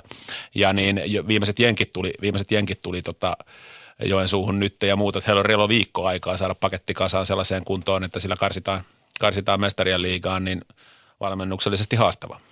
Niin, se todella 24. 26. päivä syyskuuta joukkue pelaa joko Bilisin Dynamoa tai Hoventud Badalonaa vastaan, eli espanjalaista Barcelonan kupeessa olevaa perinteistä joukkuetta vastaan. Ja seuraus, seuraus on se, että Joensuu pääsisi suoraan toiselle karsintakierrokselle. Että pahimmassa tapauksessa Gibsonilla olisi ollut jo tässä kutakuinkin huomenna peli pelattavanaan, että, että tota, mutta siinä vaiheessa vastus on kyllä aika kova, että et, et siis äh, muun muassa näissä EM-kisoissa loistavasti Puolan joukkueessa pelannut sisäpelaaja pelaa Badalonassa eikä välttämättä edes aloita. Kyllä. Ja, ja sitten tietysti takaporttina on sitten paikka FIBA Euroopan Cupiin, että sillä tavalla, että sieltä ei kuitenkaan kansainvälinen kilpailutoiminta ei karjudu siihen, vaikka ei mentäisi jatkoon, mutta ei oteta nyt tätä suomalaista mentaliteettia tähän, kun just todettiin, että se on hyvä, että sitä ei ole enää maajoukkueellakaan, että lähdetään siitä, että Kataja voittaa ja menee mestarien liigaan silloin tulee kyllä aika kova kausi myös joukkueelle, että et silloin pelataan paljon pelejä ja, ja, ja muuta vastaavaa, mutta onhan joukkue ehkä materiaaliltaan siis hiukan levinnyt, vaikka sitten Teemu Rannikko Saloon lähteekin. Mutta että yksi asia, mikä on tavallista hankalampi noin niin kuin kuluttajan kannalta tällä hetkellä on se, että kun käytännössä jokaisesta joukkueesta joka kauden jälkeen noin suurin piirtein 40 prosenttia vähintään pelaajista vaihtuu sillä, että – että ne neljä ulkomaalaisvahvistusta käytännössä katsoen aika usein vaihtuu, niin, niin nämä voimasuhteiden arviointi ennen kautta, niin sehän on täysin mystiikkaa. Se on vaikeaa, toki voidaan Iisalolta kohta kysyä sama kysymys kuin Tuukkaselta, että joko siellä pantteripatsasta kiiretetään kohti Saloa, että onko siellä niin kuin muita potentiaalisia ehdokkaita ja sitten Iisalo kieltää sen ja toteaa, että niin ei tässä nyt. Mutta että kyllä fakta on se, että pelit ratkee pelaamalla ja – kyllä voin ainakin itse sanoa, että vaikka tässä tosiaan niin kuin asiantuntijan tittelillä kuljen, niin kyllä Salon viimevuotinen menestys, niin kyllä en missään tapauksessa olisi ihan tollasta menestystä kyennyt kyllä ennen kauden alkua ennakoimaan, että joukkue muuttui niin paljon, valmentaja muuttui, ulkomaalaispelaajat suhteellisen, tai sillä tavalla, ettei kauheasti tiedetty heistä, niin kyllä se, että he voitti runkosarjaa ja oli loppujen lopuksi finaalissa, niin, niin häikäisevä suoritus. Mun on Jouko pakko kysyä, minkä takia nämä ulkomaalaiset vaihtuu niin tiuhaan? Eikö, eikö viihdy vai onko ne niin, pärjääkö ne Suomessa niin hyvin, että ne lähtee Eurooppaan? Miksi? No tietysti sekin on muuten ihan totta. Siihen on kyllä ihan selkeä perussyy, minkä takia se on näin, mutta, tota, mutta se sekin pitää paikkansa, että Suomi ei ole lainkaan huono ponnahduslauta Eurooppaan.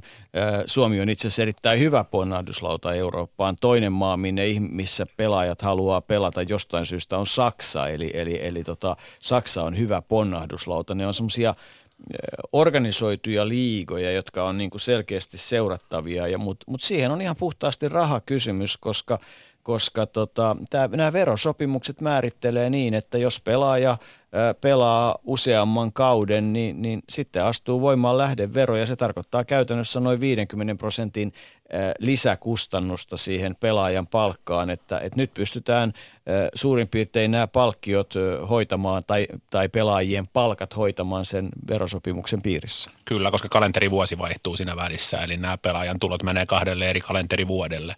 Mutta sitten jos pelaaja jatkaisi sen saman vuoden syksyllä, mitä hän on kevään pelannut, niin sitten siihen tulisikin kalenterivuodelle sen verran, että menisi sitten koko potista vero. Mm. Eli pelaaja on olennaisesti kalliimpi. Ja tämä on se toinen syy, ja toinen on nimenomaan tosiaan se, että tämä on ollut hyvä ponnahduslauta viime vuosina, ja on paljon hyviä tarinoita pelaajista, jotka on ponnistanut täältä sitten Eurooppaan ja huomattavasti isompiin sopimuksiin.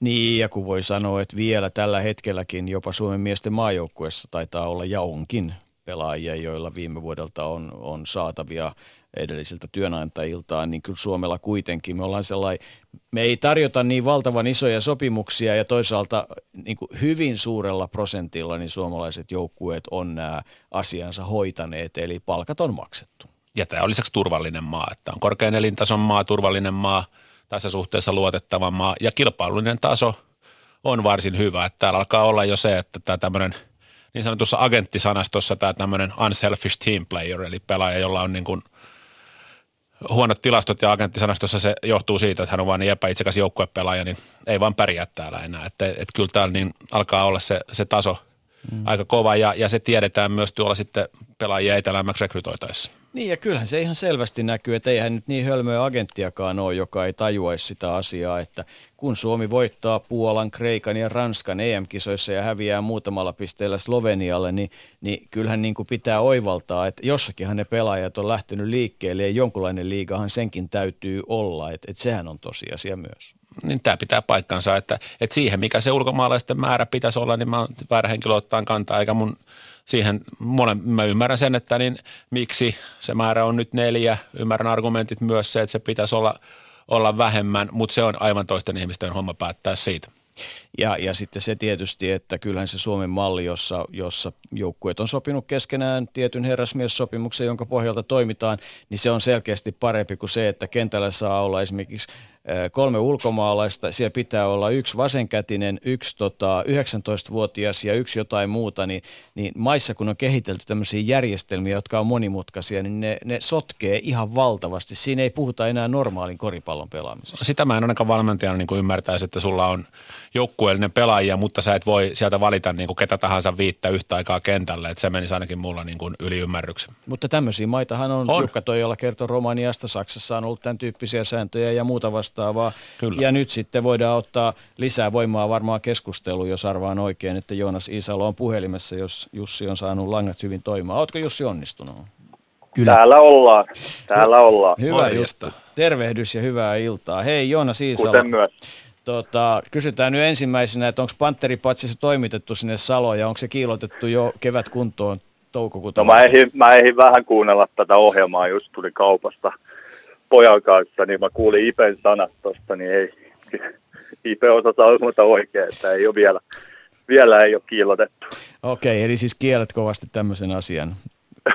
no, sen eteen tehdään töitä ja se on tietenkin tavoite, mutta kyllä tässä on aika monta aika monta kuukautta, aika monta peliä on välissä vielä ennen. No kerro nyt, mitä se on niin mahdollista. Että olet viime keväänä kuitenkin niin se iso, ylivoimaisesti isoin este, miksi te ette voittanut sitä, oli Teemu Rannikko, ja nyt se Rannikkokin on siellä Salossa. Niin miten tämä nyt voi mennä sillä tavalla, että ette voita sitä? No, kyllä Ipe kokeneena valmentajana tietää, että, että kuitenkin se, että mikä on tota, kunto siinä vaiheessa, kun mennään playoffeihin, ja mikä on tota, terveystilanne, kun mennään playoffeihin, niin tekee tosi paljon siihen, miten joukkue menestyy. Niin, kyllä mä voisin tietysti tota, tässä, tässä vaiheessa heittää välikommentti, että jos ei Tampereen pyrintö pelaa Salon Vilpasta vastaan loppuottelussa, niin kyllä pyrinnön valmennusjohto on pahasti epäonnistunut, eikö Sipe näin mene? No, mutta se epäonnistuu joka tapauksessa, kyllä se tiedetään. Okei, mennäänkö pojat asiaan ja tota, todetaan, että, että, että, pitkä kausi on edessä ja varmaan yksi haastava asia on juuri se, että mikä tuossa äsken sivuttiin, että kun nämä pelaajakokoonpanot tota, aika rankasti vaihtuu vuosien varrella, niin, niin se työ muutamassa viikossa rakentaa niin kuin edes jonkinlaista peliä, niin, niin se on kyllä tosi haastavaa. Kuinka monta pelaajaa sä olisit muuten halunnut pitää viime vuoden joukkueesta? Siis tarkoitan amerikkalaisista. Siis mulla on, mulla on tota, mulla on just se joukkue, minkä mä halusin tähän, jos puhutaan suomalaisista pelaajista. Ei, mutta amerikkalaisista pelaajista. Oh, tota, meillä oli aika toisen tyyppinen suomalainen runko myös viime vuonna, eli, eli se teki sen, että äh, mä luulen, että niin, kuin niin hyviä pelaajia kuin meillä oli viime vuonna, niin he ei ehkä olisi tähän joukkueeseen oikeat pelaajia. Et niin kuin vaikka Juwan Staten oli liigan MVP ja mielellään hän, totta, niin kuin hän olisi jatkanut täällä, niin hän, hän sai kuitenkin vähintään kolme kertaa isomman sopimuksen nyt tälle kaudelle. Ja, ja tota, ää, kun Teemu tuli, niin me ei ihan puhdasta pointtia myöskään enää kaivattu siinä vaiheessa. Ja sitten taas tota, Teemun kanssa vaatii tietynlaista isoa pelaajaa ja, ja tota, äh, niin, niin meidän joukkue on hyvin toisenlainen, mitä se oli viime vuonna. Ja sen takia, niin kun, oli, kun me saatiin se kasa aika aikaisessa vaiheessa, niin oli aika selvä mulle ja sitten meidän GMllä, että millaisia pelaajia me halutaan täydentää taas niin kuin suomalaismateriaalia. Otetaan loikka asiassa vähän taaksepäin ja mennään oikeastaan siihen, mitä halusin sun kuulla. Kun valmentajana ihan varmasti seurasit nyt tätä Helsingin lohkoa ja seurat EM-kisoja, toivottavasti on ehtinyt seurata, niin, niin tota, mä oon laittanut tähän tämmöisen kysymyksen, että et, et mikä summi, onko niinku näissä kisoissa ja tämän vuoden maaottelupeleissä näkyvissä joku semmoinen trendi? Onko olemassa joku semmoinen juttu? Onko jotain uutta tullut mukaan peliin? Ja onko jotain sellaista, mitä sä haluaisit niin kuin omaan peliin mukaan? Uh, tota, mä oon katsonut aika monen, aika monen lohkon pelejä ja maajoukkueet on niin kuin siitä aika toisen tyyppinen niin kuin ohjelma, että siinä valmistautumisaika on hyvin lyhyt. Ja se meinaa sitä, että siellä niin semmoisia taktisia hienouksia on aika vähän. Et enemmänkin koittaa katsoa Espanjan liigaa sieltä viime kauden playoffeja ja koittanut etsiä sieltä niin kuin tuollaisia tota, uusia ää, taktisia oivalluksia, mitä voisi tuoda meille. Et, et ei oikeastaan ole kauhean paljon mun mielestä tullut niin uusia juttuja nyt näiden EM-kisojen aikana. Ipe kovasti pelien aikana perään kuulutti, että, että Latvian ja Slovenian pelitapa muun muassa on aika semmoinen moderni ja hieno, jossa on paljon opittavaa. Onko se samaa mieltä? Ehdottomasti. Et mun mielestä nämä joukkueet, niin katsoi Latviaa, kun oli ensimmäinen maaottelu ja heiltä puuttu viisikolle pelaajia, kun he pelasivat Suomeen vastaan ja kuinka hyvin he pelasivat. Ja Sloveniassa heti, tai Slovenia heti ensimmäisen pelin kun näki, niin ajattelin, että toi pelaa kyllä niin kuin tosi simppeli, mutta sitten hyvällä tilan käytöllä.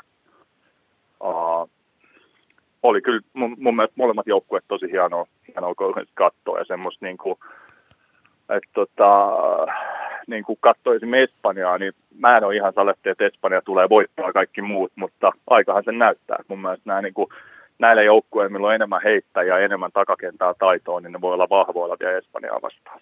Niin kyllä täällä myös on toisaalta kisoissa ehkä nähty se, että mitä nyt ainakaan ei kannata tehdä tai minkälaisista jutuista aika on ehkä vähän ajanut ohi, että jossain mielessä, tai ainakin Kreikasta esimerkiksi alkulohkovaiheessa Helsingissä tuli käytettyä sanaa vanhanaikainen. Niin, sitten taas se vanha-aikainen voitti Liattuan, mm. et, joka oli y- ykkönen omassa lohkossa, että niinku, et, se on niin, niin paljon kiinni siitä, että miten se niin kuin pelitapa ja miten ne pelaajat suhteessa vastustajaa toimii. Et kun se ei, niin kuin, tässä pelissä on kuitenkin paljon match paljon erilaisia taktiikoita ja toiset taktiikat toimii hyvin toisiin joukkueet vastaan ja toisiin vastaan ei toimi sitten taas yhtään. Kreikasta on vaan pakko sanoa se, että tämänkin päivän keskustelu Kreikkaan, minkä kävin, niin, niin se arvio, että että Kreikan pelaajien suurin vastustaja, pahin vastustaja on Kreikan pelaajat itse. Et nyt kun joukkue päätti ottaa pelin tavallaan niin kuin kuusi runkopelaajaa, seitsemän ottaa sen pelin äh, harteille ja lähtee viemään sitä ja tehdä asioita nöyrästi joukkueen eteen, niin se peli on ihan erinäköistä. Allekirjoitatko tämän? Totta, mä näin tästä liattua ottelusta vaan pätkiä. Mä en, mä en sitä niin kuin, en pysty sanomaan, että – onko näin vai ei, mutta et kyllä tuo vähän niin kuin kuulostaa semmoiselta tota, etelä-eurooppalaiselta mentaliteetiltä, että se on niin kuin enemmän itsestä kiinni muutenkin kuin vastustajista, kun itse ajattelee, että kuitenkin sillä on aika paljon väliä myös, että kuka on vastassa ja miten mätsää niitä vastaan. Joo, tätä me on yritetty kuulijoille selittää tuossa, että miksi Islanti oli niin vaikea vastustaja, niin siinä ei ole pelin aikana ja samoin, että miksi Italia on tavallaan susikonseptiin aika huonosti sopiva vastustaja. Mitäs niin, äh, kysytään sama kysymys kuin mitä äsken, äsken Taru Tuukkaselta, niin nyt sitten koskien Vilpas Vikingsia, että millä tavalla tämän kauden Salo on erilainen? Millä tavalla teidän peli on kehittynyt viime vuodesta? No, puolustukseen on tehnyt pieniä muutoksia, en mitään, en, en mitään älyttömän isoa muutoksia. Et viime vuonnahan meillä oli tota, liigan kovin puolustus niin kuin tilastoja ja Synergin perusteella, mutta siellä oli muutamia aukkoja, mitä mä nyt koitan sitten tota, tukkia ja hyökkäykseen aika paljonkin muutoksia.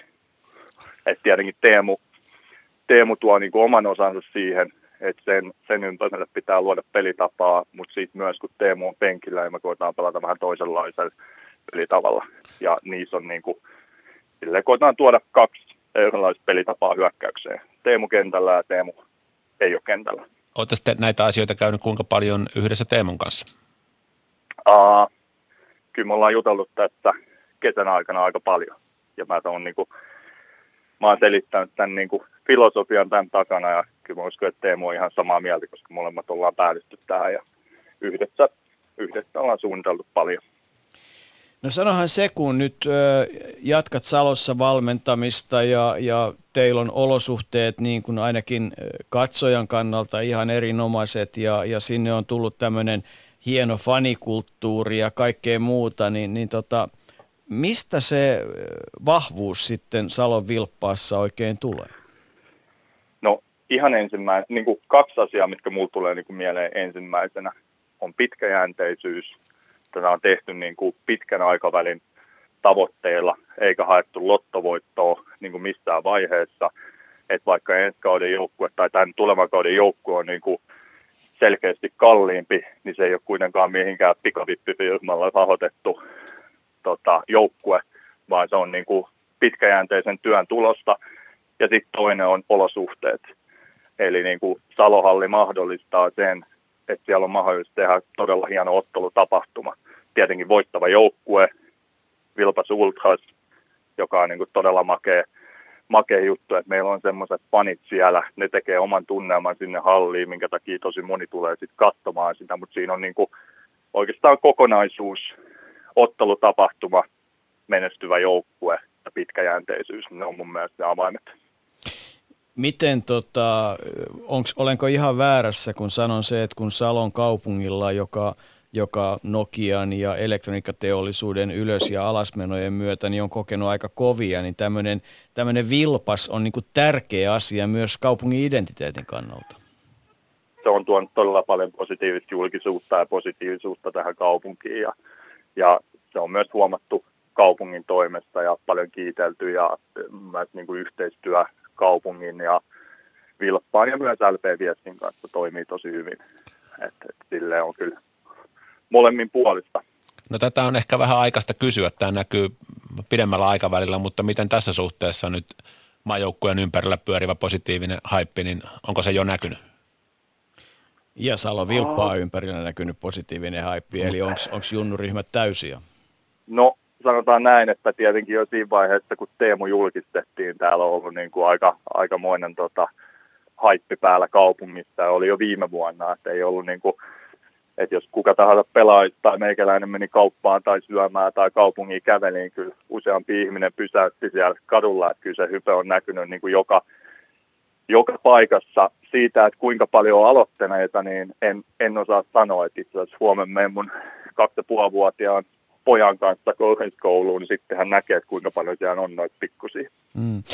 Tota, missä vaiheessa on realismia ajatella, että Salo Vilpas lähtee ikään kuin Joensuun tielle, että urakkaa levitetään ja rosteria kasvatetaan sen verran, että voidaan pelata mahdollisesti europelejä. Onko se, onko se sun haave, onko se realismia, onko se tulevaisuutta? Uh, ainahan, ainahan pitää olla unelmia tota, ja totta kai valmentajana niin haluaa, haluaa mahdollisimman kovalla tasolla valmentaa ja Euroopan pelit olisi päävalmentajana itselle tietysti askel eteenpäin, mutta et me ollaan, me ollaan niin kuin hyvin, hyvin tota, tälle inho realistisesti katsotaan tätä hommaa ja ollaan päätetty, että eka koitaan voittaa Suomen mestaruus ja sitten sen jälkeen katsotaan, mistä, mistä mennään. Et kuitenkin jos puhutaan, että lähettäisiin johonkin, niin puhutaan vähän niin kuin vähintään 100-200 tonnia jotain siihen välistä lisää budjettia. Ne ei ole pieniä summia, kun puhutaan meidän lajista. Ei todellakaan. Ja sitten se, että, että kyllä semmoinen pitkäjänteinen toiminta tietysti on mukavampaa kuin se, että, että niin kuin sä sanoit, että ei ihan kannata kyllä koripallojoukkuetta pikafirmeen lainoilla rahoittaa. Et silloin tulee kyllä aika lyhyt ihan, jopa ihan muutaman kuukauden mittainen tämä koripalloura. Voitko samaa mieltä? No ehdottomasti. Näin se, näin se vaan on. No me puhuttiin tuossa myös siitä, että, että tota, kori, korisliiga on, on tota, niin kuin yleisiä käsityksiä huomattavasti kovempi liiga, että, että teillä on hyvät halliolosuhteet, kaikkialla ne ei ole ihan yhtä hyvät, mutta että, että näkyykö se nyt esimerkiksi siinä, kun rekrytoidaan pelaajia, Onks, onko Suomeen ja korisliigaan maajoukkueen ja maineen myötä, niin onko tunkua eri tavalla kuin aikaisemmin? Kyllä yleensä tota, niin menee, että budjetit määrää sen, että millaisia pelaajia saadaan. Että se, että jos joku tota, kilpaileva on valmis maksaa kaksi kertaa tai kolme kertaa enemmän, niin kyllä ne pelaajat tuppaa sinne menemään. Että kyllä tässä tota, on silleen niin kuin haastava tilanne meillä, että meidän palkkataso on about sama ollut koko ajan, niin kuin siihen on useampia tekijöitä, minkä takia näin on, niin kuin tekin puhuitte siitä verotuksesta, se on niin kuin iso tekijä, eli niitä lisäkuluja ei voi tulla. Mutta sitten on myös, että D-liigasta tai nykyinen G-liigasta maksetaan enemmän, Aasiat maksetaan nyt paljon enemmän, lähi maksetaan enemmän, Etelä-Amerikassa maksetaan enemmän. Et on kyllä ollut niin kuin kesä ollut semmoinen, että katsoo noita pelaajia, mitä on tarjottu, niin ei ole kyllä millään ihan älyttömän hyvillä tota, taustoilla tullut pelaajia. Mutta kuitenkin... Et, tota, et jo, jo, jo, niin kuin melkein voi sanoa, että jokais pelaaja, joka on nyt liigaa palkattu, niin on jotain kysymysmerkkejä. Toki, mutta onko niin kuin, äh, tavallaan, onko oman hänen nostoa sanoa, että korisliigassa kuitenkin tässä nyt vuosien varrella on niin kuin budjetteihin nähden löydetty aika hyviä pelaajia, jos katsoo... Ehdottomasti. Niin kuin... Ehdottomasti, ja tämähän on niin kuin, tämähän on se, että minkä takia myös meidän pelaajia vaihtuu.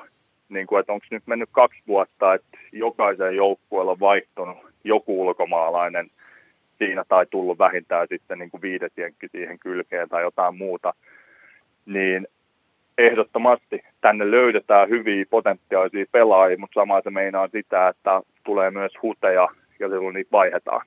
Ja mm. tavallaan kun se siirtoikkuna on sinne helmikuun loppuun asti, niin miksei vaihtaisi. Et mä en ole itse, niin mä en ole sitä tajunnut, että minkä takia, minkä takia se on niin kuin ihmisten mielestä niin paha juttu, että joukkue vaihtaa sen. Totta kai me haluttaisiin mennä pitkällä juoksulla, mutta me etsitään aika alhaisia palkoilla potentiaalisia pelaajia, niin se on selvää, että siihen tulee myös joitain huteja.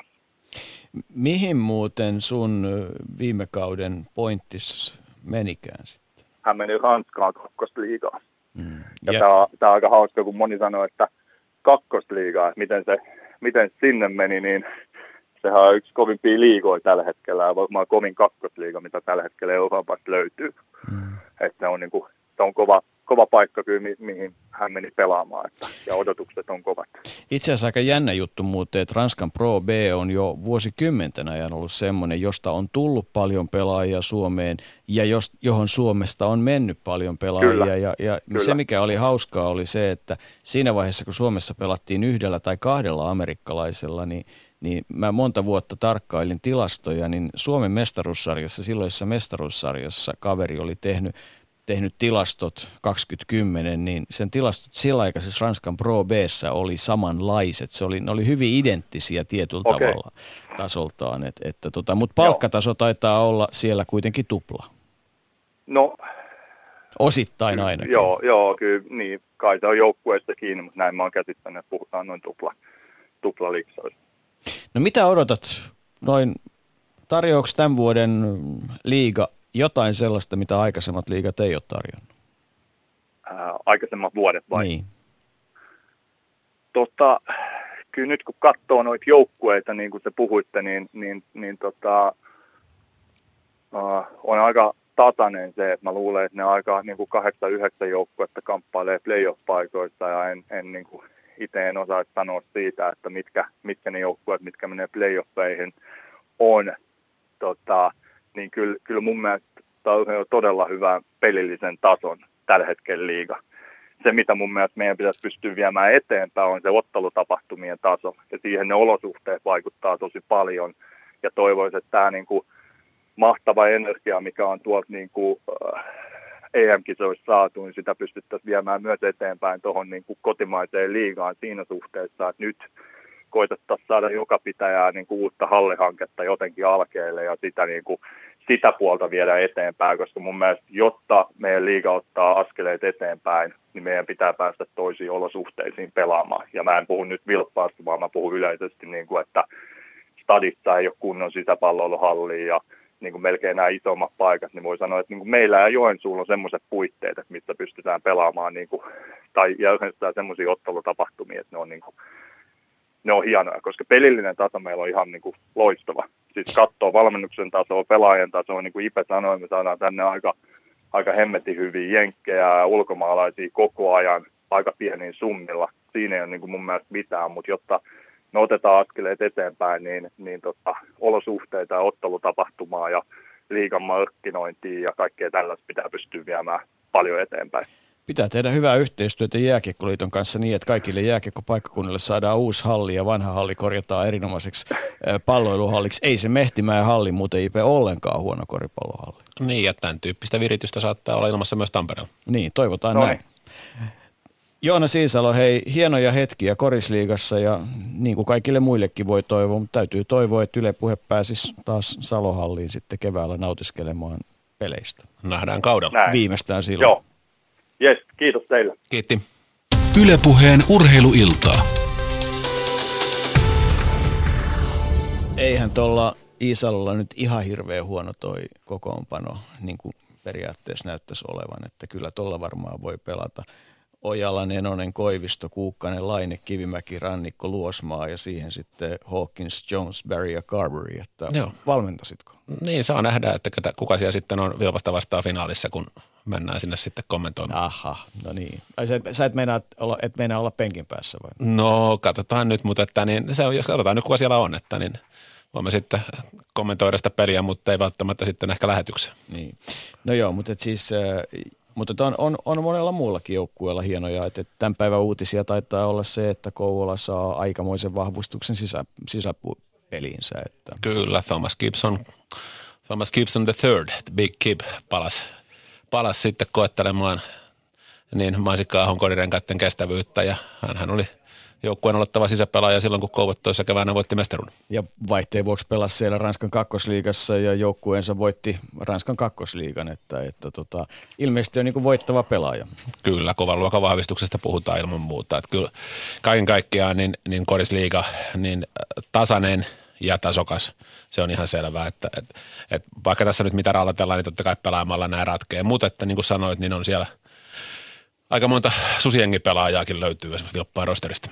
Kyllä löytyy ja tota, puhelimessa on yksi, eli hyvää iltaa Teemu Rannikko. Hyvää iltaa, hyvää iltaa.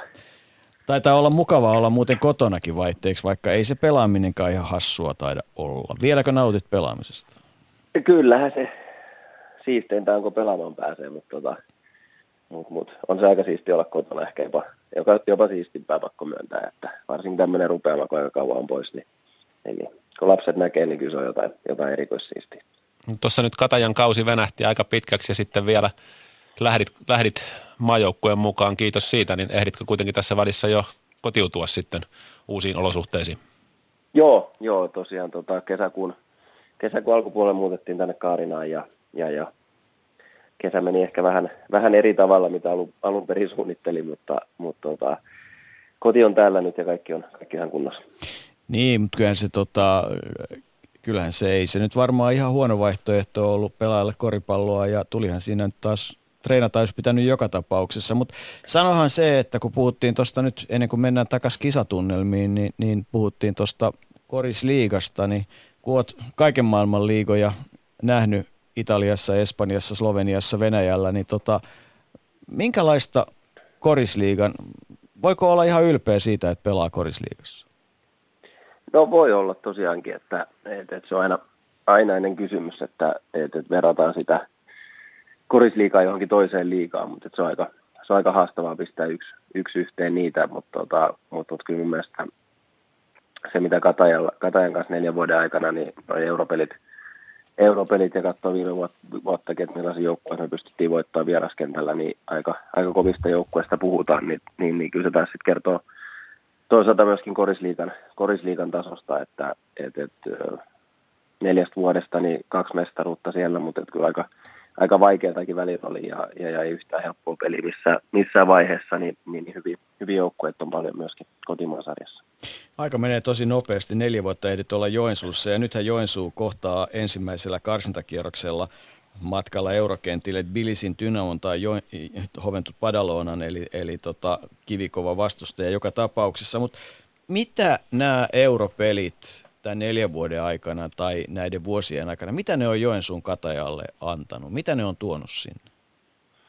No kyllä ne varmaan pelillisesti ainakin sellaista tietynlaista kovuutta ja, ja, ja varmuutta, että, että pelaat kuitenkin, tai yleensä europeleissä niin on, on nimekkäämpi vastustaja vastassa ja, ja, ja pystyt niitä voittamaan, niin kyllä se, kyllä se sitten taas poikii, poikii kevään, kevään peleihin, kun pelataan playoffseissa ja, ja joudut vieraskentällä kovan paikkaa ja pitäisi voittoa hakea, niin, niin varmaan se suurin, suurin hyöty niissä on niin kuin pelillinen, pelillisesti ja, ja, ja sitten varmaan ehkä tuossa Jenkkien rekrytoinnissa, niin, niin, niin siinä, on, siinä on jonkunnäköinen etu, että pystyy tarjoamaan sen, sen mahdollisuuden, että pääsee europeleihin pelaamaan ja, ja on taas parempi, parempi näyte, näyteikkuna ehkä sitten taas seuraava vuotta ajatellen, kun et pelaisi pelkästään, pelkästään korisliikaa. Ja, ja kyllä se katsomon puolellakin on nähty, että, että, että se kiinnostaa, kiinnostaa melkein tuplasti enemmän yleisöä ne pelit, mitä, mitä kotimaan, kotimaan pelit, niin, niin, niin arvostus sieltäkin suunnasta, niin tota,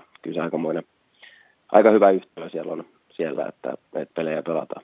Jukka Törmälä vahvisti itse asiassa päivällä, kun soiti hänelle, että, että tämä pitää täysin paikkansa ja, ja että niin kuin tavallaan se Joensuun koripallokulttuuri on kasvanut siihen, että ihmiset on todella valmiita tulemaan ja maksamaan niistä, niistä europeleistä ja, ja, ja siellä käy paljon väkeä. Ennenhän se oli vähän toisinpäin, kun näitä Eurocupin matseja käytiin, niin SM-sarjassa saattoi olla siihen aikaan 800 000 ihmistä, niin hyvä kuin 500 sai katsomaan näitä pelejä. Tämä on nyt muuttunut toisinpäin.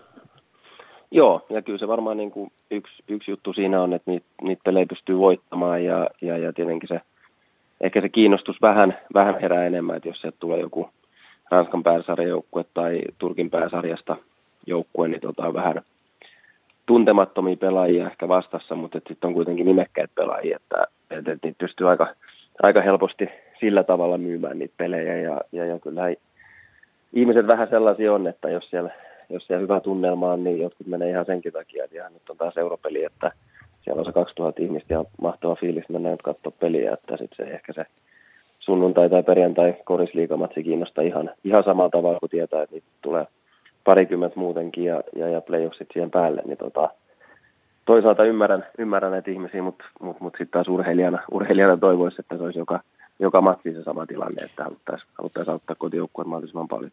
Niin sä mainitsit tuossa Turkkia, Kreikkaa ja muuta, mutta eihän se Venetsiakaan nyt ihan vähäpätöinen joukkue taisi voittaa Italian mestaruudenkin. Että, että kyllähän, tota... Kyllä, kyllä. Oli sellainenkin, sellainenkin vastus oli meillä. Niin, ettekä ihan huonosti muuten pelannut. Että...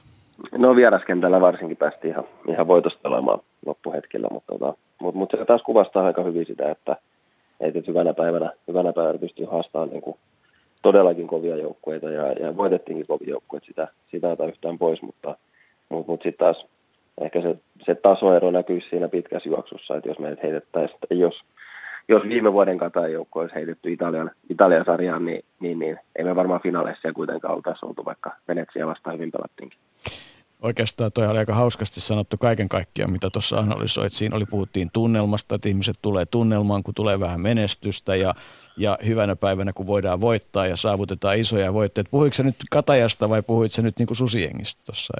No vähän niin kuin Kataja ehkä piene, pienoiskoossa niin kuin susiengiä ajatellen, että, mm. että, että kyllä se niin kuin, tavallaan, tavallaan sama, sama ilmiö siinä, että, että vähän – ehkä ei niin nimekäs joukkue pystyy voittaa nimekkäämpiä joukkueita ja, ja, ja yleisö, yleisö pikkuhiljaa enemmän ja enemmän. Ja tota, se tietenkin, mitä nyt viime viikolla koki, niin oli ihan ennen näkemätöntä, mutta tota, mut, mut onhan se, onhan se niin kuin sama, sama asia tietysti. Niin no mulla esimerkiksi on ollut sellainen tilanne, että useampikin ihminen on kysynyt, että onko tämä koripallomaajoukkueen niin menestys jonkinlainen niin kuin uusi juttu, että onko ne ennen voittanut pelejä. Mä no, esimerkiksi tuossa Koperissa neljä vuotta sitten, niin viikon sisällä kolme maailman top 10 joukkuetta, että ei tämä nyt ihan uutta ole, mutta tuntuu, että tämä nyt tuli vähän uudella tavalla niin kuin suomalaisten tietoisuuteen. Haluaisitko kertoa meidän kuulijoille, jotka ei nyt tätä Susiengin matkaa nyt kokonaisuudessaan tiedä, niin hieman niin kuin sun näkökulmasta, niin sieltä 2004, kun Detman palasi, niin tähän, että minkälainen matka tämä on ollut? No pitkä matka tietenkin jo, jos vuosiakin laskee siinä, mutta tota, onhan se pelillisesti, pelillisesti menty hirveä, hirveä määrä eteenpäin ja, ja, ja on parempi, parempi pelaajia varmasti tänä päivänä, mitä, mitä silloin oli, mutta, mutta, mutta ehkä se suurin, suurin työ on tehty kuitenkin siellä tavallaan joukkueen ulkopuolella, on se sitten äh, valmentajat tai mi, mitä sanaa haluaa käyttää, mutta että kaikki olosuhteista lähtien on niin paljon, niin paljon parempaa, mitä, mitä se silloin oli, että, että silloin kun Detman, Detman Suomeen palasi, niin, niin, niin oltiin aika, aika lasten kengissä niin kuin monella, monella tavalla ja, ja ei pelkästään niin kuin uudistanut sitä, sitä pelaamista, vaan uudisti mun mielestä koko, koko suomalaisen niin kuin koripallon tietyllä tapaa, että, että mitä, mitä pitää vaatia pelaajilta, pelaajilta treeneissä ja kentällä, mutta mitä myöskin heillä pitää, pitää sit pystyä tarjoamaan sen kentän ulkopuolella ja, ja, lähteä ihan tuolta juniori,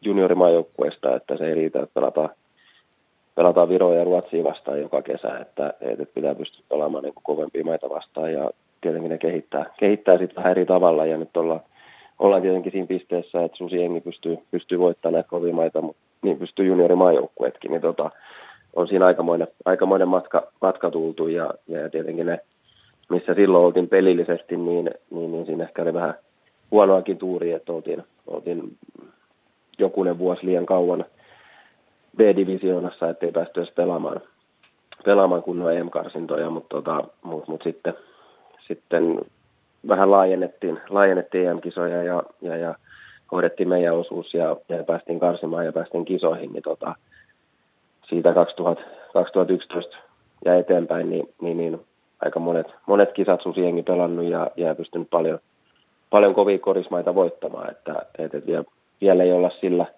sillä tasolla, että oltaisiin pystytty voittamaan sitä tärkeintä tai ehkä tärkeintä peliä, jos ajattelee, että otettaisiin niin seuraava, seuraava selkeästi isompi askel eteenpäin, että puhuttaisiin, puhuttaisiin että mennään kahdeksan joukkoon näissä kisoissa. Nyt kun ajatellaan tätä matkaa, niin on, on tehty asioita olosuhteiden eteen, harjoittelun eteen, pelaajat on pelannut maailmalla ja, ja joukkueessa on paljon ammattilaisia. Ja, ja tota, Mutta mut yritin Sean Huffilta kysyä lähetyksen alussa, että että mikäs nyt sitten, mitäs nyt tehdään, mikä on niin kuin se asia, mitä me voidaan vielä parentaa, siis mi- mi- mihin suuntaan pitää viedä, että, että prosessi jatkuu eteenpäin, ettei olla tyytyväisiä siihen, että saatiin pelata yhdet kisat ja hallit oli täynnä ja pelattiin hienosti. Mitä voidaan vielä parantaa? Tai mistä aloittaisit, jos itse pitäisi ruveta parantaa?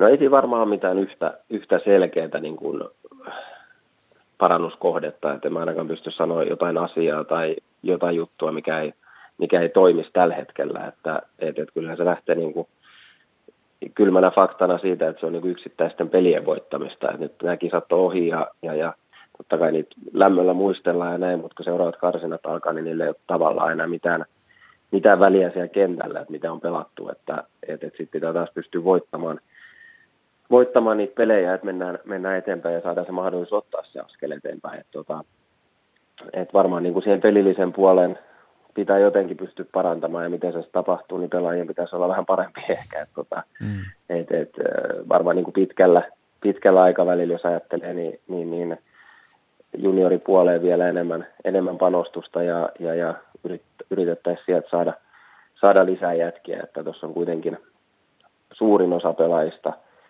pelaajia, ketkä on ollut siinä vuosia. Että totta kai Lauri Markkanen on poikkeus kaikin, kaikin puolin niin suomalaisessa koripalloilussa, eikä vaikea lähteä toivoa, että semmoinen samanlainen kaveri tulisi seuraan kolmen vuoden sisään, mutta, mutta, kyllähän näitä nuoria pelaajia pitäisi saada mukaan, mukaan mahdollisimman nopeasti ja, ja heidän, heidän taso pitäisi olla sen verran, sen verran ylhäällä, että he pystyisivät käyttämään tuossa joukkueessa. Että, tota, että, että se on varmaan se, varmaan se suurin juttu, mutta tota, ei, ei tule ainakaan itsellä mieleen nyt, että että mitä, mitä pitäisi tehdä, eikä se ole mikään yksi, yksi kuvio kentällä, että pelataan toi paremmin ja voitetaan seuraava peli, että, että, että se on aika urheilu kuitenkin kylmä maailma siinä mielessä, että, että, että se muistetaan vaan se viimeinen peli vähän ajan päästä, että, että, tota, ei, ei pysty enää hirveästi tuudittautumaan siitä, että mitä tehtiin Helsingin alkulohkossa, kun seuraavaksi pelaa, Susiengi pelaa Tsekkiä tai Islantia tai Bulgaria vastaan, että, että tota, siihen on taas lähdettävä ihan nolla, nolla tilanteesta ja pitää pystyä niitä pelejä voittamaan. No niin kuin sanoit, niin se ei ihan riitä, että pelataan Viroa tai Ruotsia vastaan, että siinä on aika iso määrä työtä ja monta muuttujaa, miten valmistaudutaan ennen kuin mennään kentälle, vaikka EM-kisoissa otteluun. Niin miten niin kuin tämä kesä, jos palataan vielä tähän, niin kuin siitä kun sä tulit mukaan, niin siihen kun sitten vaikka voitettiin Ranska ensimmäisessä pelissä tai muuta, että minkälainen matka se oli? Että ainakin niin kuin näin omaan silmään, että kun näki teidät ennen sun mukaan tulo ja sitten sun mukaan tulon jälkeen, niin tuntui, että siinä tiettyjä hyökkäyspään asioita esimerkiksi selkiytyi ja se peli meni eteenpäin. Että minkälainen, minkälaisen susiengin sä tulit? Mikä siellä oli niin kuin Bilbaon jälkeen muuttunut ja mitä te saitte nyt sun mielestä tässä nyt tämän, tämän kesän aikana aikaa? No ei se hirveästi, hirveästi nyt ollut muuttunut. Että totta kai siihen tulee viilauksia hyökkäys- ja puolustussuuntaan, että et, et, mitä asioita tehdään ja mitä, mitä hyökkäyskuvioita käytetään, mutta, mutta itsellä tietenkin helppo oli tulla siinä mielessä, että oli tutut pelaajat ja tuttu valmennus siinä ympärillä, että, että pääsin nopeasti, nopeasti siihen mukaan, mutta tota,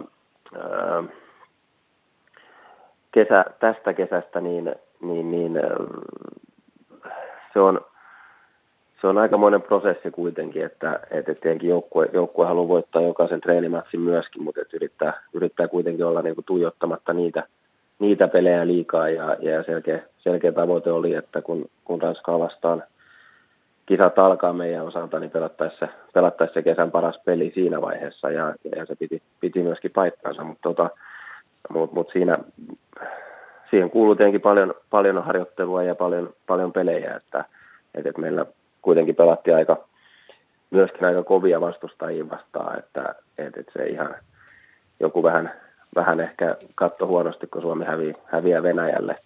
Venäjän kotikentällä just viikko ennen kuin kisat alkaa, mutta kun katsoo Venäjää tällä hetkellä ja, ja, ja niin tyylille meni kahdeksan joukkoa eilen voittamaan Kroatian, niin, niin tota, aika, aika kovasta maasta myöskin oli tämä joukkueesta oli kyse, että et, et, niistä peleistä yritetään oppia mahdollisimman paljon ja, ja, ja tärkeät tai mulle, mun mielestä ainakin tosi tärkeä juttu, että sä pelaat näitä kovimaita vastaan, eikä se, että sä pelaat vähän huonompi kuin, huonompi kuin itse ja voitat treenimatsit, ja kun se eka peli tulee, niin ei olekaan ihan, ihan valmiita siihen, siihen kovuuteen ja tilanne nopeuteen, mitä, mitä ne huippumaat parhaimmillaan on, että, että, että kyllä se antoi, antoi meille hyvät valmiudet toi kesä näitä kisoja ajatellen. Joo, niin kuin tässä on lähetyksessä todettu, niin Suomi pelasi tosiaan nyt top 8 maista, niin harjoituspelit Latviaa, Venäjää ja Italiaa vastaan ja sitten Slovenia ja Kreikka oli Suomen lohkossa. Että kyllä tässä niin kuin parhaita vastaan on pelattu ja tunnustanut itsekin sen, että siinä kun oltiin kommentoimassa sitä Venäjä peliä, niin sanoin just, että nyt on niin kuin sen, tavallaan sen tason maa vastassa, että jos sinne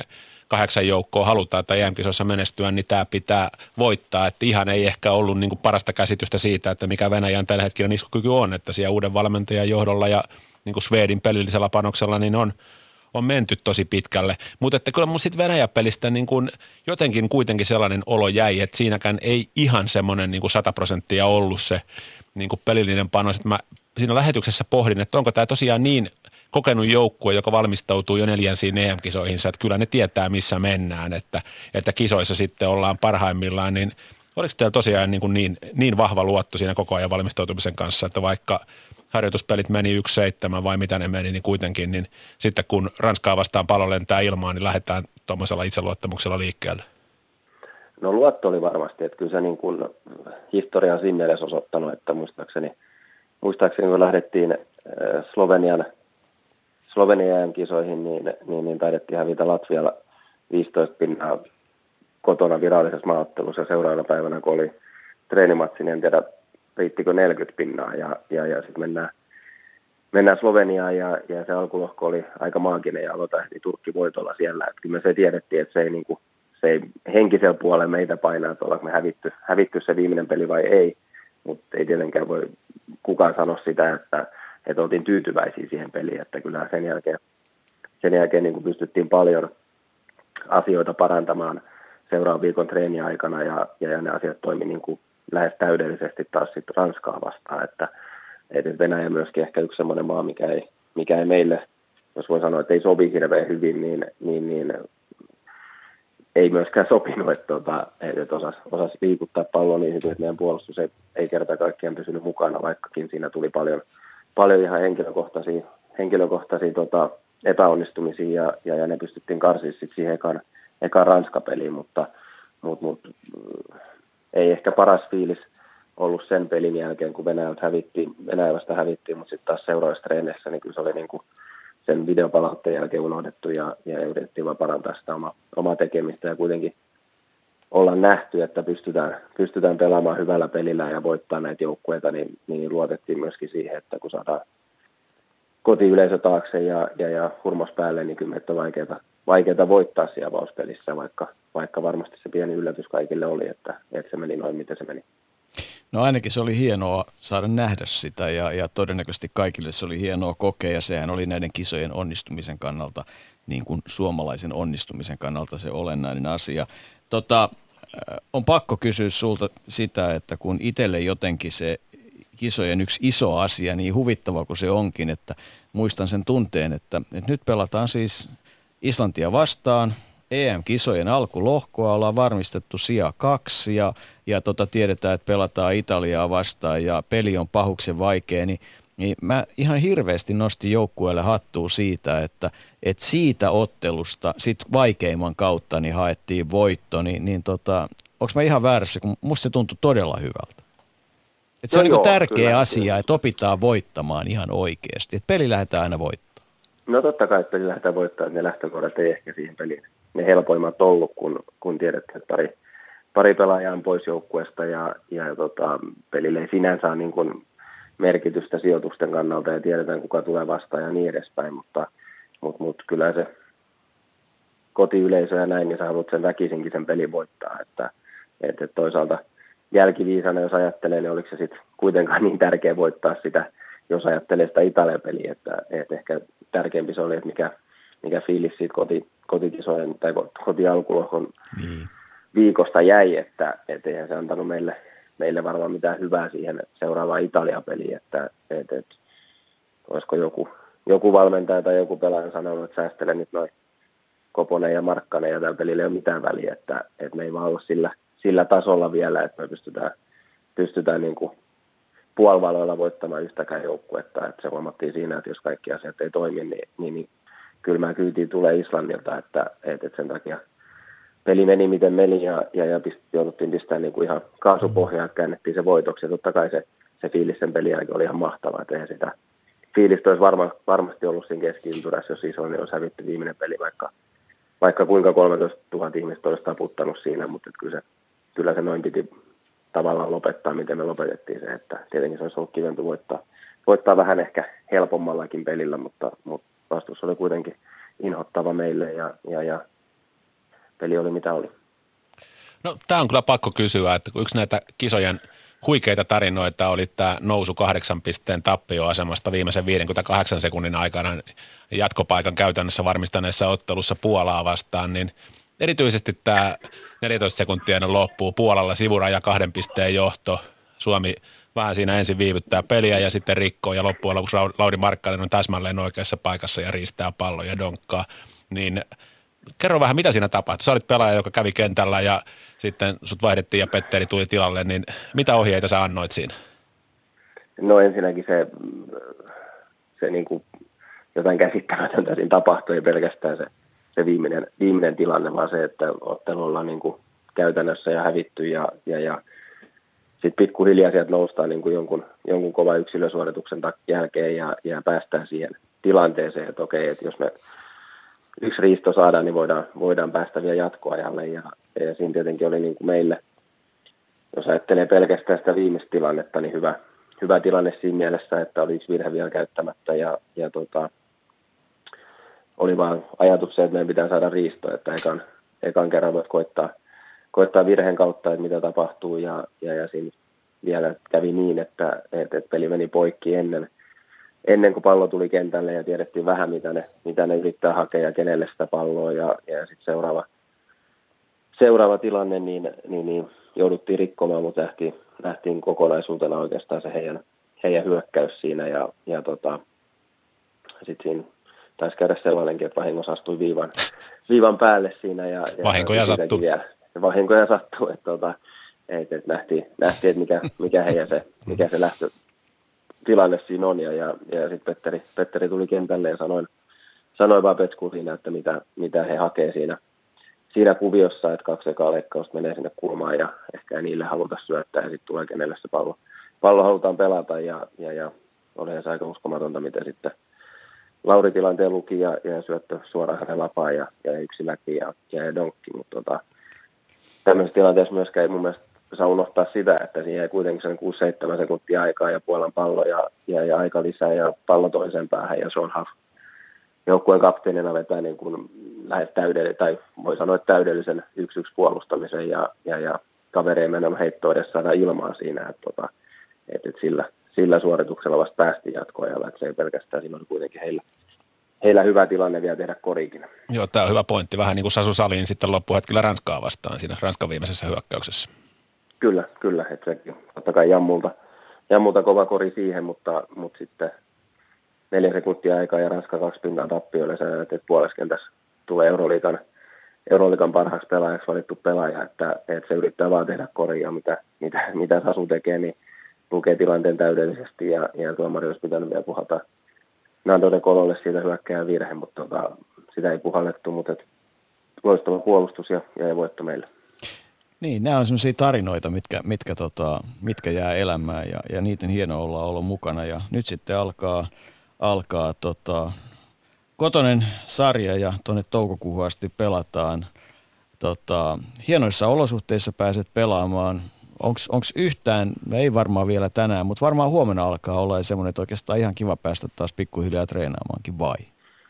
No joo, että kyllähän se totta kai tämä on kova, kova puristus, mitä tässä maajoukkueen kanssa tehdään ja aika tyhjä olo aina, kun kisat, kisat päättyy, että et, et vähän aika pakkokin vetää happea, mutta tota, mut, mut se, että uusi seura, uusi seura ja uudet joukkakaverit siinä ympärillä, niin siitä tulee semmoinen heti oikeastaan vähän lisää energiaa siihen, että okei, että kiva päästä tutustumaan niihin ja, ja uusi päävalmentaja, että miten hänen kanssa asiat lähtee kulkemaan ja näin, niin, niin, niin, ja totta kai se on, tietää kuin nopeasti tuo kausi alkaa tuossa, että tässä ei ole hirveästi aika, aikaa tuhlattavana, mutta ei kuitenkaan kannata tyhmäkään siinä mielessä olla, että heti, heti väkisin hyppää siihen mukaan ja, ja yrittää antaa 110 prosenttia heti, koska se ei ole, ei ole vaan mahdollista, niin tota, pitää vähän aikaa, vähän, vähän aikaa levätä ja, ja antaa mieleen ehkä palautua enemmän kuin, enemmän kuin kropan, mutta tota, mut, mut, sitten taas kohta sinne, kohta sinne sitten intoa tänne ja, ja, ja kaasupohjaa ja katsotaan, miten kausi saadaan lähteä käyntiin. Mun on Teemu pakko vielä, Jussi täällä, terve. Kysyä semmoinen, kun siinä Islanti-pelissä mun mielestä oikein semmoinen suuri koripallojuhla, vaikka te tietenkin tosissaan pelasitte, niin miltä tuntuu se, kun se islantilaisen ughuuto ja se koko suomalainenkin fanilauma niin ryhtyi siihen yhteiseen huutoon, niin miltä se teistä pelaajista kuulosti?